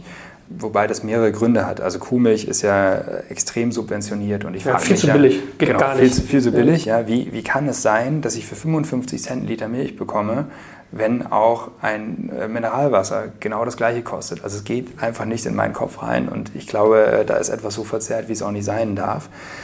Ob, ob die Gründe jetzt Lobbyismus oder, oder Subvention oder sonst was sind, ja, ähm, äh, nicht falsch verstehen, wir, wir haben super Kontakte zu vielen Molkereien auch und das sind alles liebe Menschen, aber die, die wirklichen Marktgegebenheiten spiegelt das Ganze nicht, nicht wieder. Und da sieht man ja auch ab und zu dann, wie dann selbst Bauern protestieren. So, dazu kommt noch was anderes nämlich der Mehrwertsteuersatz. Und äh, wenn du fragst, macht das Sinn für uns, ähm, Hafer, Milk für 2,50 anzubieten, dann kann ich nur sagen, gerade so. ja. Weil ähm, womit wir tatsächlich bis zum Schluss nicht gerechnet hatten, war, dass der Mehrwertsteuersatz für, für Milchalternativen bei 19 Prozent und nicht bei 7 Prozent liegt, was eigentlich üblich ist für, äh, für Lebensmittel. Also auch das ist, glaube ich, ein, ein Überbleibsel einer protektionistischen Politik in dem Bereich. Ähm, in anderen europäischen Ländern ist der, ist der Mehrwertsteuersatz für pflanzliche Milchalternativen zum Beispiel bei 0 Prozent. Ja? Mhm. Oder aber mindestens genauso wie bei, wie bei normaler Kuhmilch. Und ähm, ich glaube, da muss in Deutschland auch noch einiges passieren in die Richtung. Und äh, dann kann es auch sein, dass wir irgendwann zu dem Punkt kommen, wo ich sage, okay, 2,50 ergibt jetzt auch Sinn für uns. ja, aber ich meine, ich glaube, man merkt ja im Gespräch mit dir, vieles hängt ja irgendwie bei euch zusammen. Also wenn ihr einen Laden macht, zahlt das auf die irgendwie Bindung eurer Kunden ein. Wenn ihr eine Milch macht, zahlt das darauf ein, dass Leute weiter Müsli genießen können und nicht vielleicht abtauchen, weil sie denken, ah, ich kann keine Milch mehr essen, weil ich auf einmal jetzt laktoseintolerant bin und L-Milch schmeckt mir nicht, bla bla bla. Ne? Genau. Das ist eigentlich ganz interessant. Macht ihr die Orangengeschichte noch eigentlich? Die O-Saft gibt es auch immer noch. Das ist, ähm, war, war tatsächlich in dem Fall, glaube ich, das am wenigsten strategische von allen. Das war tatsächlich eine Schnapsidee, weil wir gesagt haben, Mensch, was gibt es eigentlich Besseres als frisch gepressten Orangensaft morgens? Und dann haben wir mehr oder weniger gewettet, auch mit einem Praktikanten damals, so, hey, kriegen wir das hin, dass wir ähm, ein, ein Mini-Startup im Startup bauen, ähm, zu dem wir oder wo, wo man Orangensaft frisch gepressten jeden Tag äh, für unter einem Euro inklusive aller Kosten als Kunde trinken kann. Und dann haben wir einen Orangensaft, ein Saftorangen-Abo eigentlich ins Leben gerufen und das ist eben O-Saft gewesen, wo man für 29,90 einen Monat lang Orangen bekommen hat in zwei Lieferungen und sich die pressen konnte. Das ist ein sehr, sehr lustiges, spaßiges Projekt gewesen. Gibt es auch immer noch, aber äh, es ist mit meinem Müsli im, im, Schatten leicht immer gewachsen, ohne dass wir viel dazu äh, beigetragen haben. Ähm, wir haben aber auch festgestellt, als wir es mal versucht haben, dass unser, also das, was wir an Marketing gemacht haben, nicht so gut funktioniert hat. Das heißt, es, es lief einfach immer, immer nebenbei mit und äh, funktionierte soweit auch ganz gut ist aber ein völliger Defokus. Und wir, wir mussten dann auch die Lieferanten ab und zu mal wechseln. Wenn man übers Jahr lang Saftorangen guter Qualität anbieten will, dann muss man mit den Jahreszeiten auch über den Planet wandern. Ja, ähm, das heißt, das ist äh, auch logistisch dann so eine Sache und äh, die schmecken natürlich immer anders. Südafrikanische Orangen schmecken anders als welche aus Spanien und so weiter und so weiter. Äh, unterm Strich war ein klarer Defokus, hat wahnsinnig Spaß gemacht, tolles Projekt, aber ist jetzt nichts, äh, wo wir sagen, okay, das müssen wir langfristig unbedingt weitermachen und pushen und das ergibt total Sinn im Gesamtsetup. Ich meine, dass das von deinen 21,5 Millionen Umsatz aus 2015 jetzt nicht den Major Impact macht, war mir natürlich klar, aber ich finde genau sowas ganz spannend, nochmal wieder zu sozusagen aufzuzeigen, was da eigentlich alles eine Rolle spielt und vielleicht auch mal als kleine Brücke zu noch einem weiteren Produkt, was ihr gerade lanciert habt, euer Buch. Ne? Machen ist ja so der Titel. Finde ich ja sehr, sehr cool. Ich habe gesehen, ihr bewerbt das bei Facebook. Und wenn Leute Geld ausgeben, um was bekannt zu machen, frage ich mich immer, warum. So, ich tippe, ein, ein Faktor war so Giving Back, ja? also to the Community, dass man auch Leute irgendwie ähm, bildet. Aber was erfüllt denn dieses Buch noch für Zwecke für euch? Machen, das haben wir zum zehnjährigen Jubiläum von MyMüsli geschrieben. Und damit verfolgt haben wir eigentlich äh, unterschiedliche Ziele. Das, das eine war, äh, dass es uns tatsächlich auch gut getan hat, irgendwie bei allem, wie schnell sich alles entwickelt hat, mal innezuhalten und zu reflektieren, was ist eigentlich da die letzten zehn Jahre passiert. Und im Prozess war es äh, für uns Gründer wahnsinnig toll, auch äh, die einzelnen Stationen nochmal irgendwie Revue passieren zu lassen, weil auch jeder ganz andere Erinnerungen noch hatte. Also Max hat dann sich an Sachen erinnert, die, die ich gar nicht mehr wusste. Das war total nett und schön. Wir haben riesen alle Archive durchsucht, ähm, Presseartikel, Fotos und sonst was. Und ähm, und uns auch Fragen gestellt, okay, haben wir jetzt eigentlich den Laden in, in München oder in Regensburg zuerst aufgemacht? Also solche Sachen, die man da vergisst. Also für uns äh, war, war das ein guter Zeitpunkt, da wirklich zu sagen, okay, wir ziehen jetzt mal irgendwie Bilanz. Auf der anderen Seite sind wir der Startup-Szene schon immer sehr, sehr verbunden gewesen und geblieben über die Zeit. Und da kriegt man natürlich wahnsinnig äh, viele Fragen zu allen möglichen Themen, die wir auch immer gerne, gerne beantworten und beantwortet haben. Es ist nur auch so viel geworden, dass wir kaum mehr hinterherkommen. Jeder, der jetzt vielleicht mir irgendwie eine E-Mail geschrieben hat in den letzten sechs Monaten, tut mir leid, wenn ich die noch nicht beantwortet habe. Es ist, es ist schwierig. Da haben wir uns überlegt, okay, können wir nicht, können wir nicht wirklich ähm, unsere Learnings mit in dieses Buch einbauen. Und was wir eben nicht wollten, ist irgendwie eine reine Selbstbeweihräucherung oder so, sondern wir so wollten ehrlich sagen, was, was war gut und was war auch nicht gut. Ja. Deswegen ist auch immer mal wieder die Rede von Fuck-Ups in dem, in dem Buch, ja, ähm, wo wir eben Anekdoten erzählen, wo man im Nachhinein sagen muss, hätten wir das vorher gewusst, hätten wir es wahrscheinlich anders gemacht. Ja. Und das, das andere ist natürlich, dass wir uns auch erhoffen, dass es auf die Marke mit einzahlt. Und alles, was wir machen, ist immer sehr langfristig äh, orientiert gedacht, egal, egal was es ist und eben auch bei dem Buch. Und die Marke My Müsli ähm, weiter zu stärken, ich, ich glaube, wenn man es schafft, dass jemand ein Buch über eine Marke liest, der, ähm, danach ist, ist es, glaube ich, sehr wahrscheinlich, dass, dass es ein Fan ist. Man kann, kann natürlich auch sagen, Mensch, ich finde es trotzdem alles doof und ich mag kein Müsli, aber ähm, ich, ich glaube, da ist man schon mal einen äh, ganz schönen Schritt weiter. Das heißt, äh, wirklich die, die Story von My Müsli mit in die, in die Breite zu tragen, war ein Ziel.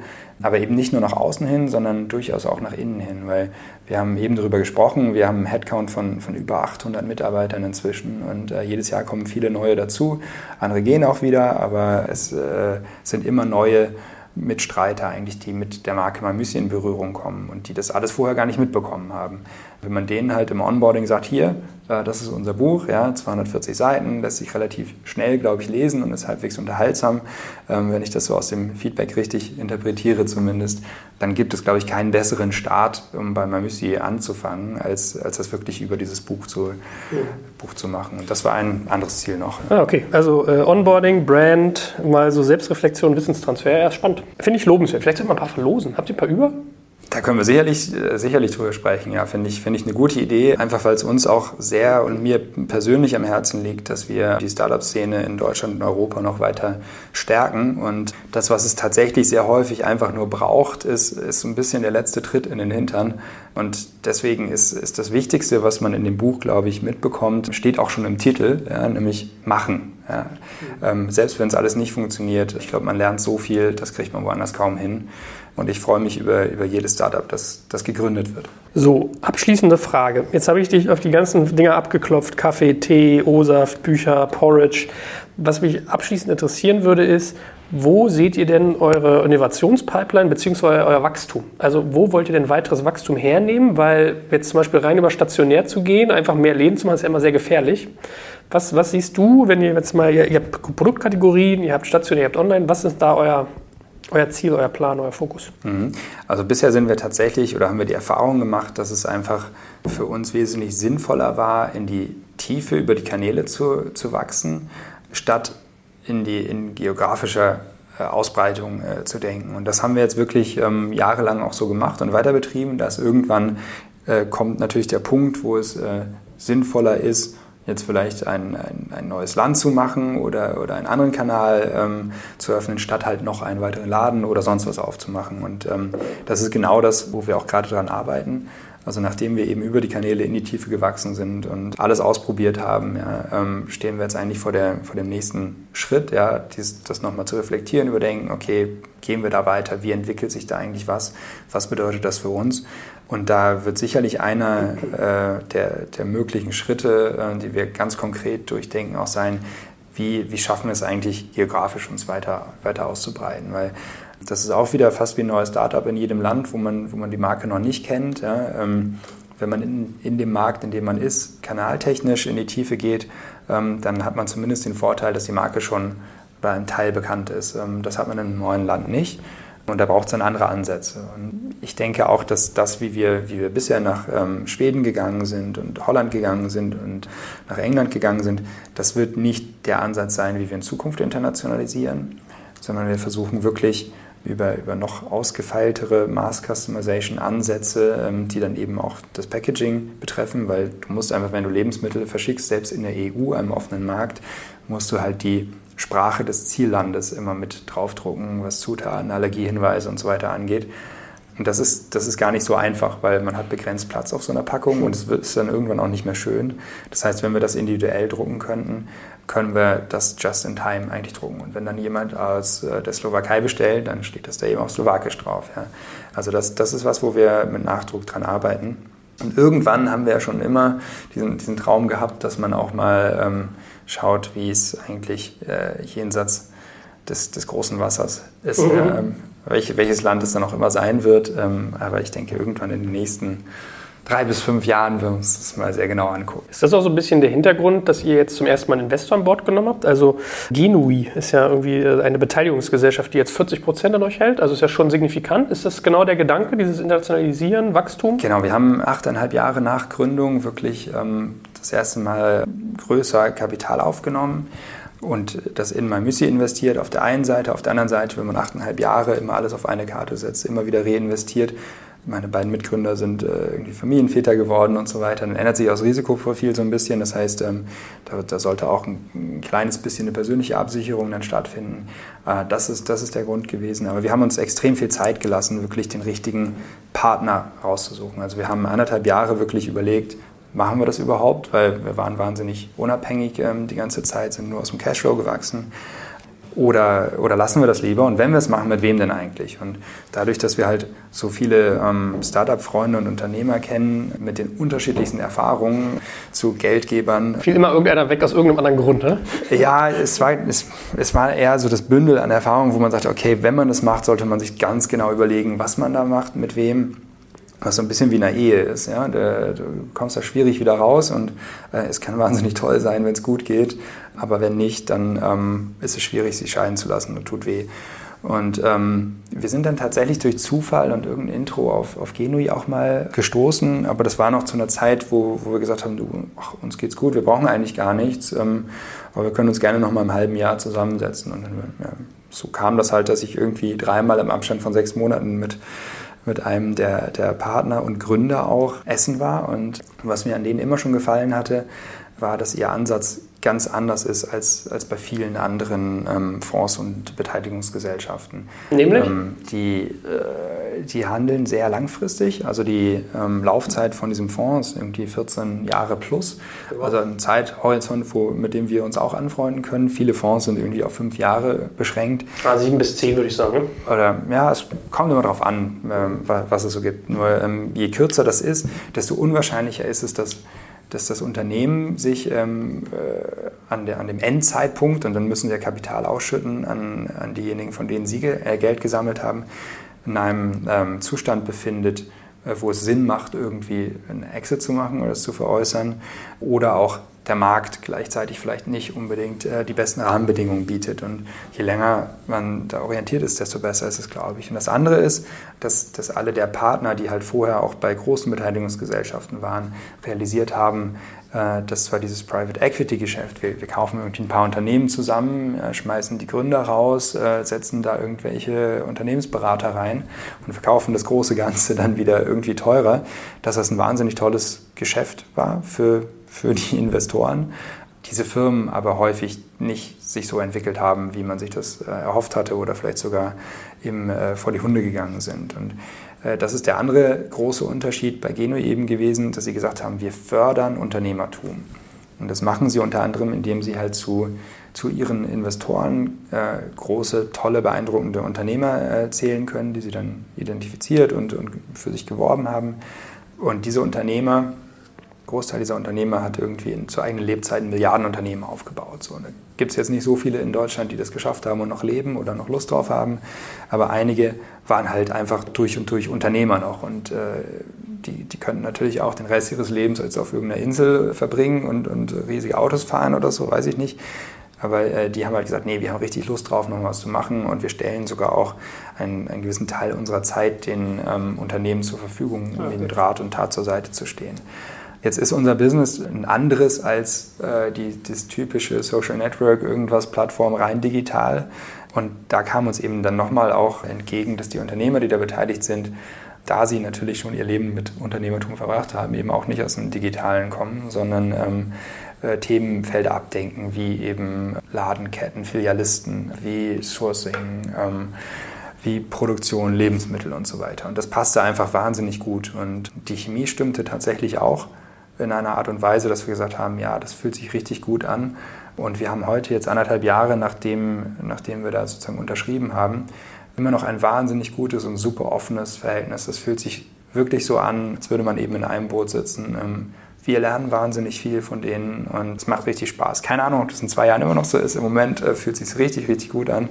Und, und, ich bin froh, dass wir das so gemacht haben. Ja. Sehr gut, dann danke ich dir für diesen langen, ausführlichen Ritt. Ich glaube, was man schön bei euch gemerkt hat, ist dieses Machen. Ja? Und vielleicht manchmal auch nicht gleich alles wissen, was da kommt beim Machen, äh, hilft. Und äh, wie alles aufeinander einzahlt. Also das finde ich, jenseits der Tatsache, dass ihr unglaublich gut im Content-Marketing seid, eine tolle Marke gebaut habt und so, äh, finde ich das irgendwie ein sehr spannendes Takeaway bei euch. Und ähm, ja, ich danke dir ganz herzlich. Super, vielen Dank dir, Joel. Hat Spaß gemacht.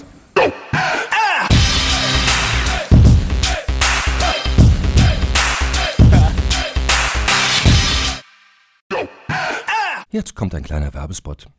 Aufgepasst! Wusstest du, dass HR-Teams heutzutage mit mehr Aufgaben denn je konfrontiert sind? In der aktuellen Studie HR Trends, die Zukunft der Personalarbeit 2024 von Sage, wurden HR-Teams aus sieben verschiedenen Ländern und über 20 Branchen befragt, um top aktuelle Insights in der Entwicklung des Personalwesens zu geben. Sage entwickelt HR-Tools und Software für dein Unternehmen, um Lohnabrechnungen, Personalmanagement, Buchhaltung und mehr zu vereinfachen. So, und die Studie von Sage zeigt unter anderem, dass ganze 91% der HR-Teams angeben, dass ihre Arbeit Arbeitsbelastung im letzten Jahr zugenommen hat, aber gleichzeitig glauben 79 Prozent der Befragten, dass Automatisierung ihre Prozesse zukünftig verbessern und Zeit sparen kann. Ebenfalls spielt auch KI eine große Rolle. Derzeit nutzen etwa ein Drittel bereits Chatbots wie ChatGPT in ihren Prozessen und circa drei Viertel der PersonalleiterInnen sind sich bereits sicher, dass KI die Arbeitsweise im HR revolutionieren wird. Du merkst, die Studie ist vollgepackt mit Statistiken, überraschenden Erkenntnissen und Tipps für HR-Führungskräfte, die vorankommen wollen und zeigt eine Momentaufnahme der sich stetig wandelnden Rolle von HR heute. Am besten schaust du dir die Studie HR-Trends, die Zukunft der Personalarbeit 2024 selbst an. Unter digitalkompakt.de slash Sage, S-A-G-E, kannst du sie dir komplett kostenlos herunterladen. Und wie immer findest du alle Infos auch auf unserer Sponsorenseite unter digitalkompakt.de/slash Sponsoren. Werbung Ende.